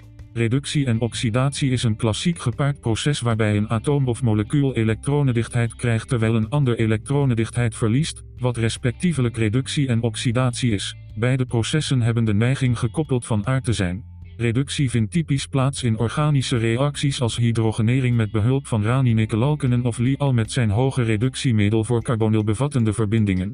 Ezelsbruggetjes. Oxidatie, Lari-verlies van elektronen, toevoeging van zuurstof, V-erwijdering van waterstof, verhoging van de oxidatietoestand of het aantal. Reductie, gladverkrijging van elektronen, zuurstofverlies, toevoeging van waterstof, afname in oxidatietoestand of nummer. Herschikking. Herschikking is het verschuiven of veranderen van de chemische layout of make-up van een molecuul. De klassieke omlegging vindt meestal plaats door middel van 1,2 of 1,3 methyl of hydride verschuivingen. De thermodynamische basis en grondgedachte voor deze herschikkingen die plaatsvinden, is dat ze leiden tot een stabielere carbocation, als overgangstoestand of reactietussenproduct. Vaak resulteert de herschikking in positieve lading op hogere gesubstitueerde koolstofatomen. Dit wordt gepresenteerd als secundaire of tertiaire carbocations. Verdere studies. Er zijn andere categorieën voor mechanistische klassificatie. De subklassen omvatten polair onder basiscondities. Een voorbeeld is de nucleofiele substitutie onder basiscondities. Figuur 9.1 De bovenstaande figuur toont de nucleofiele substitutie met behulp van een ethoxide nucleofiel aan het acylchloride. Polair onder zure omstandigheden Een voorbeeld is de zuurgekatalyseerde hydratatie. Figuur 9.2 De bovenstaande figuur toont zuurgekatalyseerde hydratatie. Pericyclisch een voorbeeld is de 4 plus 2 cycloadditie, Diels-Alder reactie. De 4 plus 2 verwijst naar het aantal elektronen, met name pi-elektronen. Figuur 9.3 bovenstaande figuur toont de Diels-Alder cycloadditiereactie. Reacties met vrije radicalen Een voorbeeld is de polymerisatie door vrije radicalen. Figuur 9.4 bovenstaande figuur toont de vrije radicale reactie van een hydroxylradicaal met etheen. Metaalgemediëerde reacties Een voorbeeld is de natrium-metaalgemediëerde berkenreductie. Figuur 9.5 bovenstaande figuur toont de natrium-gemediëerde bergreductie. De uitwerking van bovengenoemde reacties is te vinden in leerboeken over fysisch-organische chemie. Figuur 9.6 De bovenstaande figuur toont een grafiek die wordt gebruikt om reacties te differentiëren. Vragen. Eenvoudig. Welke twee soorten reacties zijn er? 2. Welke twee soorten toevoegingen zijn er? Medium. Wat zijn de belangrijkste kenmerken van een vervanging? Wat zijn de belangrijkste kenmerken van eliminatiereacties? Leg uit wat de betekenis is van herschikkingen in termen van stabiliteit. Gedachtevraag. Waarom is het belangrijk om dit soort reacties te kennen die in deze conceptontwikkeling worden genoemd? Conceptontwikkeling 10. Vervangingen en verwijderingen eerste bestelling en tweede bestelling. Doelstellingen. Begrijp de belangrijkste kenmerken van substitutie, unimoleculair en bimoleculair. Begrijp de belangrijkste kenmerken van eliminatie, unimoleculair en bimoleculair. Leer de relevante termen voor vervanging en eliminatie. Nucleofiel. Een nucleofiel is per definitie een atoom of molecuul dat kenmerkend is of een molecuul met een hoog potentieel om elektronendichtheid aan een ander te doneren, meestal door een nucleofiele aanval. Een nucleofiel is meestal een Lewis-base, een molecuul of atoom dat elektronen doneert. Nucleofielen bestaan op een spectrum waar de uiteinden zwak en sterk zijn. Zwakke nucleofielen zijn zwakke Lewis-basen of een molecuul dat een lage neiging heeft om elektronen af te staan, een kleine negatieve lading heeft of wordt gehinderd. Sterke nucleofielen zijn sterke Lewis-basen die sterk geladen en polariseerbaar zijn en een sterke neiging hebben om elektronen af te staan. Elektrofiel. Een elektrofiel is per definitie het tegenovergestelde van een nucleofiel of Lewis-base. Het is een Lewisuur. Het functioneert om elektronen of elektronendichtheid te accepteren die wordt gedoneerd. Elektrofielen kunnen ook sterk of zwak zijn. De sterkte van de elektrofiel is gebaseerd op het feit dat het molecuul een hoge neiging heeft om elektronen of elektronendichtheid te accepteren en is elektronegatief. De zwakte kan te wijten zijn aan hinder, het zij door vaste ladingen of sterix. Groep verlaten. Dit is het molecuul of atoom dat vertrekt vanwege een nucleofiele aanval, SN2, of gewoon vertrekt, SN1. De stabiliteit of mate van goed van de vertrekkende groep hangt samen met zijn zwakte als basis, dat wil zeggen, hoe zwakker de basis, des te beter zijn functies als vertrekkende groep. Uit algemene conceptuele ontwikkelingen in de chemie begrijpen we dat zwakte betekent dat de basis niet erg reactief is en stabiel is met zijn huidige elektronendichtheid. Enkele goede vertrekkende groepen zijn I, Cl en Br, die in geen specifieke volgorde worden vermeld. Opmerking: De vertrekkende groep wordt in sommige gevallen, wanneer deze vertrekt met de elektronen die zich tussen hem en het andere atoom bevonden, een nucleofuge. Baseren. Een base volgens de Lewis-zuur-base-theorie is een molecuul of atoom dat functioneert om elektronen te doneren. Dit kan ook worden gezegd waarin een base een molecuul is dat elektronendichtheid doneert. Opmerking, nuttige geheugenstuntje, pas, hoge concentratie sunuur, SN2. Optimale omstandigheden voor een SN2-reactie dipolar aprotic solvent, PAS, zijn, een hoge concentratie sterisch ongehinderd en nucleofiel, een aanvulling op een SN2-reactie. Aprotisch oplosmiddel. Aprotisch oplosmiddel is in feite aprotisch of mist het vermogen om een proton- of waterstofbinding aan een ander atoom, ion of molecuul te doneren. Protisch oplosmiddel. Protisch oplosmiddel is een oplosmiddel dat het vermogen heeft om een proton te doneren of een waterstofbinding aan te gaan met een ander atoom, ion of molecuul. Vlakheid. Gebruik het Venn-diagram om de relaties antiperiplanair, synperiplanair en coplanair te tonen. Synperiplanar 0 graden, 30 graden. Antiperiplanair 150 graden, 180 graden. Coplanair 0 graden, 180 graden. Gehinderde versus niet gehinderde nucleofielen. Dit verwijst typisch naar sterix waarin de gehinderde nucleofiel groot of begrensd is en gehinderd of uitgedaagd met het doneren van elektronendichtheid om de reactie aan te drijven. Ook niet gehinderd verwijst typisch naar sterix waarin de basis niet groot of vertakt is en het gemakkelijk zijn elektronendichtheid aan het andere molecuul kan doneren. Carbocatie. Dit is normaal gesproken een tussenproduct waarin het koolstofatoom een koolwaterstof is met een positieve lading. Dit wordt meestal gezien in SN1 of E1. Stabiliteit. Dit kan worden gedefinieerd als een molecuul of structuur die een potentieel minimum.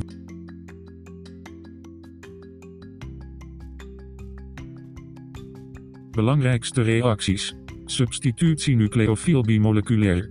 Substitutie nucleofiel bimoleculair kan worden omgezet in ethers, Williamson-ethersynthesis, alcohol, een groot aantal reacties, thiolen, thioeters, nitril, gealkyleerde nitrillen, alkin, ester, quaternaire ammoniumhalogeniden of alkylazide met behulp van de relevante en gewenste functionele groep als de nucleofiel.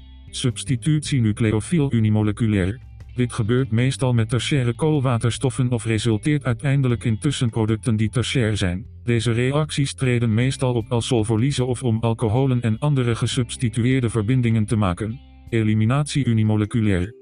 Meestal resulteert dit in alkenen en alkinen door de eliminatie van een alkylhalogenide of een geprotoneerde hydroxylgroep. Dit gebruikt meestal een zwakke base en verwijdert de alfa-waterstof en treeto bij hoge temperaturen. Eliminatie bimoleculair. Dit resulteert meestal in alkenen en alkinen door het gebruik van een sterke gehinderde base en vindt plaats bij hoge temperatuur. Belangrijkste mechanismen. Klassieke E1-reactie. Accent. Figuur 10.1 De bovenstaande figuur toont een klassieke unimoleculaire eliminatiereactie en het belangrijkste alkeenproduct. Klassieke SN1-reactie. Figuur 10.2 De bovenstaande figuur toont een klassieke unimoleculaire nucleofiele substitutiereactie. Klassieke E2-reactie. Figuur 10.3 Bovenstaande figuur toont een klassieke bimoleculaire eliminatiereactie. Klassieke SN2-reactie. Figuur 10.4 De bovenstaande figuur toont een klassieke bimoleculaire nucleofiele substitutiereactie. Belangrijkste reagentia. Dimethylsulfoxide, DMSO, pas. Dimethylsulfoxide, DMSO, is een polair aprotisch oplosmiddel, pas, dat vaak wordt gebruikt bij substitutie nucleofiele bimoleculaire reacties. Figuur 10.5 Bovenstaande figuur toont de structuur van dimethylsulfoxide. THFPAS. Tetrahydrofuran, THF, is een polair aprotisch oplosmiddel, PAS, dat gewoonlijk wordt gebruikt bij de vorming van alcoholen. THF wordt bijvoorbeeld gebruikt bij de hydroboratie-oxidatiereactie. Figuur 10.5 Bovenstaande figuur toont de structuur van tetrahydrofuran. Ethanol, ETO, PPS. Ethanol is een klassiek voorbeeld van een polar protic solvent, PPS, dat zowel een proton als een waterstofbinding kan doneren tijdens het solvatatieproces. Figuur 10.5 Bovenstaande figuur geeft de structuur van ethanol weer. MEO, PPS. Methanol is een ander klassiek voorbeeld van een polair protisch oplosmiddel, PPS, dat zowel een proton als een waterstofbinding kan doneren tijdens het solvatatieproces. Figuur 10.5 Bovenstaande figuur geeft de structuur van methanol weer. Terbutoxide anion, TBUO, sterke gehinderde base. Terbutoxide anion is een andere sterke gehinderde base die doorgaans resulteert in regiochemie die de regel van Huffman volgt, aangezien het een grote base is. De regel van Huffman resulteert in het kinetisch beïnvloede product, dat het minder gesubstitueerde alkeen is. Figuur 10.5 De bovenstaande figuur toont de structuur van het terbutoxide anion. Etoxide anion, ETO, sterke ongehinderde base. Etoxide anion is een voorbeeld van een sterke ongehinderde base die doorgaans resulteert in regiochemie die de regel van Zertsev volgt, aangezien het een kleine base is. De regel van Zertsev resulteert in het thermodynamisch beïnvloede product, dat het meer gesubstitueerde alkeen is. Figuur 10.5 De bovenstaande figuur toont de structuur van het etoxide anion. Relevante regiochemische regels. Markovnikovs regel, anti-Markovnikovs regel, Zertsevs regel, Hofmans regel en het Hammond-Leffler postulaat, zie conceptontwikkeling Smiley. Stereochemische resultaten. SN1. Substitutie nucleofiel unimoleculair resulteert in racemisatie, de productie van beide enantiomeren, RNS, vanwege het potentieel voor aanval voor de boven- of onderkant doordat het gevormde carbocation tussenproduct trigonaal vlak is. SN2. Substitutie nucleofiel bimoleculair resulteert in de inversie van de absolute configuratie die de stereochemie verandert van R naar S of S naar R. Deze inversie worden Walden-inversies genoemd. Eliminatie, E1 of E2. Eliminatie unimoleculaire of bimoleculaire resulterende stereochemie is afhankelijk van de substitutie en substituenten van de reagentia, daar is het in het kort reactant afhankelijk. Vragen. Eenvoudig. Wat is een nucleofiel? 2. Wat is een nucleofuge? Medium. Wat zijn de belangrijkste kenmerken van een unimoleculaire nucleofiele substitutie? Wat zijn de belangrijkste kenmerken van een bimoleculaire eliminatie? Verklaar de uitspraak SN1-reacties produceren typisch racematen. Gedachtevraag. Waarom is het Hammond-Leffler-postulaat relevant bij unimoleculaire nucleofiele substitutie? Sectie 2. De stijger deel 1. Synthese is een sleutelproces in de organische chemie. Synthese biedt de chemicus de mogelijkheid om esthetiek, architectuur en kunst te combineren met chemische intuïtie en logica om relevante en bruikbare moleculen voor menselijk gebruik te creëren. Hoewel het in veel gevallen een poging is om na te bootsen of te modelleren wat van nature door planten of andere organismen wordt gemaakt, in sommige gevallen zoals gezien bij catenanus en buikibals en andere moleculen, is het om een andere reden nieuw. Synthese is erg nuttig en enkele pioniers op dit gebied zijn, E.J. Corrie, R.B. Woodward en Albert Eeschemoser. Synthese heeft een onderdeel dat bekend staat als retrosynthese, waarin de synthese van het molecuul achterwaarts wordt benaderd. Van product tot synthetische componenten wordt het proces in kaart gebracht en de bijbehorende reacties genoteerd en bepaald. Dit is absoluut een groeiend veld gezien de rekenmogelijkheden en de farmaceutische betekenis en weldoeners. Conceptontwikkeling 11. Synthese van alkenen, alkinen en alcoholen. Doelstellingen.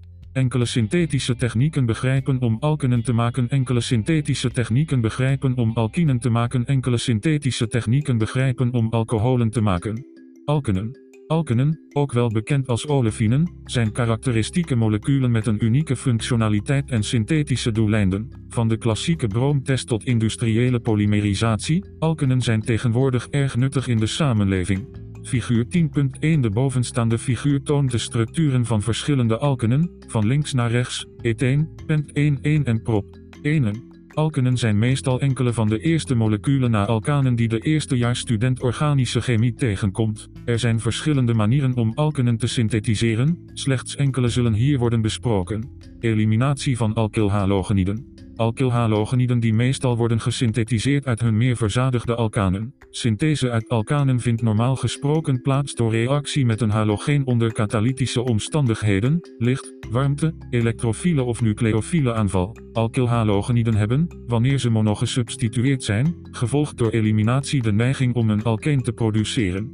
Deze eliminatie is qua type afhankelijk van de locatie van het halogenide en de structuur van het alkaan. Als het molecuul dat eliminatie ondergaat bijvoorbeeld tertiair is, zal het hoogstwaarschijnlijk een herschikking, methylshift of hydride shift, ondergaan, gevolgd door een unimoleculair eliminatiemechanisme, E1, of eenvoudigweg een unimoleculair eliminatiemechanisme, E1 terwijl als het molecuul dat wordt geëlimineerd een primair alkylhalogenide is, het hoogstwaarschijnlijk een reactiemechanisme van het bimoleculaire eliminatietype, E2, zal ondergaan. Eliminatie zoals vermeld in conceptontwikkeling 10 is natuurlijk afhankelijk van verschillende andere factoren, zoals temperatuur, de structuur van het nucleofiel, de sterkte van het nucleofiel en de sterische factoren van de reactanten. Andere soorten eliminatie Eliminatie kan ook oxidatief zijn, wat zal gebeuren via een hydroxide of alkoxide nucleofiel, waarin een waterstof wordt onttrokken. Bovendien kan er ook reductieve eliminatie zijn waarbij een vertrekkende groep wordt geprotoneerd of meer elektrofiel wordt gemaakt om zo een stabielere vertrekkende groep te creëren en als resultaat een zwakkere Lewis-base. Dit type eliminatie vindt ook plaats met alkinen, alcoholen en carbonzuren en andere moleculen. Alkinen Alkinen, ook wel acetylenen genoemd, zijn moleculen die sterk oxideren en een hoge bindingsorde hebben. 3. Alkines hebben veel synthetische elegantie door middel van reducties en kunnen worden gesynthetiseerd via vele elementaire wegen, namelijk eliminatie. Eliminatie. Alkinen gevormd door eliminatie omvatten deze processen. Eliminatie van een vicinaal alkylhalogenide. Figuur 11.2 De bovenstaande figuur toont de reactie van een vicinaal halogenide met twee equivalente natriumamide om een alkin te vormen. SN2 met een metaalalkinide. Figuur 11.3 De bovenstaande figuur toont de reactie van natriumalkinide met 1 brometaan tot but 1 in.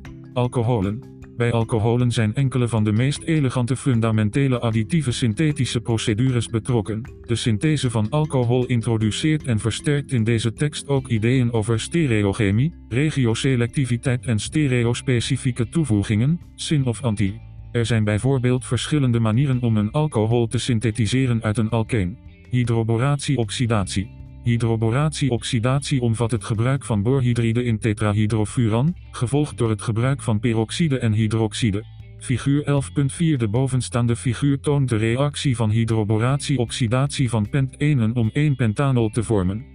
Alkylboranen hebben veel onderling omzettingspotentieel voor functionele groepen, zoals te zien is in de reactie waarin een alkylboraan wordt omgezet met behulp van syn-additie en antimarkovnikov. Reactierichtingen in een alcohol door het gebruik van peroxide en hydroxide. Oxymercuratie-demercuratie. Oxymercuratie-demercuratie omvat het gebruik van kwik 2, acetaat, HOR, THF. Dit wordt gevolgd door een reducerend natriumborhydride en hydroxide. Deze procedure maakt de vorming van alcoholen mogelijk onder Markovnikov-reactierichtingen. Figuur 11.4 De bovenstaande figuur toont de reactie van oxymercuratie-demercuratie met pent-enen om 1 pentanol te vormen. Er zijn andere elegante synthetische technieken die hier kunnen worden beschreven, zoals sugekatalyseerde hydratatie. Figuur 9.2 De bovenstaande figuur toont sugekatalyseerde hydratatie evenals de synthese van diolen met behulp van osmiumtetraoxide gevolgd door waterig natriumwaterstofsulfaat. Deze reacties resulteren typisch in mesoagirale verbindingen die een intern symmetrievlak bezitten. Ook deze reactie vindt normaal gesproken plaats met zin-additie van de zuurstofatomen aan het alkeen. Figuur 11.5 De bovenstaande figuur toont de vorming van een diol met behulp van osmiumtetraoxide in pyridine, gevolgd door de reactie met natriumwaterstofsulfaat in water. Over het algemeen zijn dit zeer belangrijke en fundamentele synthetische technieken met bredere toepassingen in andere gebieden van de chemie. Vragen. Eenvoudig.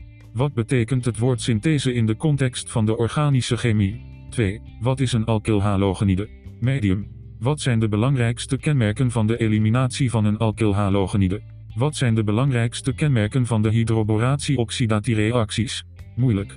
Voltooi de zin osmiumtetraoxide is nuttig voor het maken van Gedachtevraag. Waarom zijn organoboranen zo nuttig bij organische synthese? Hint, interconversie. Referenties. Referenties.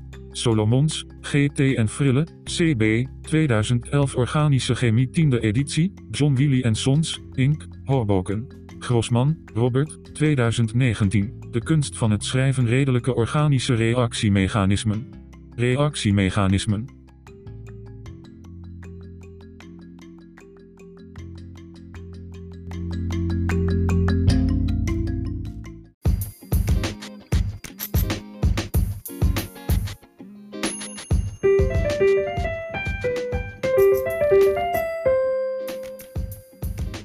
Thanks for listening.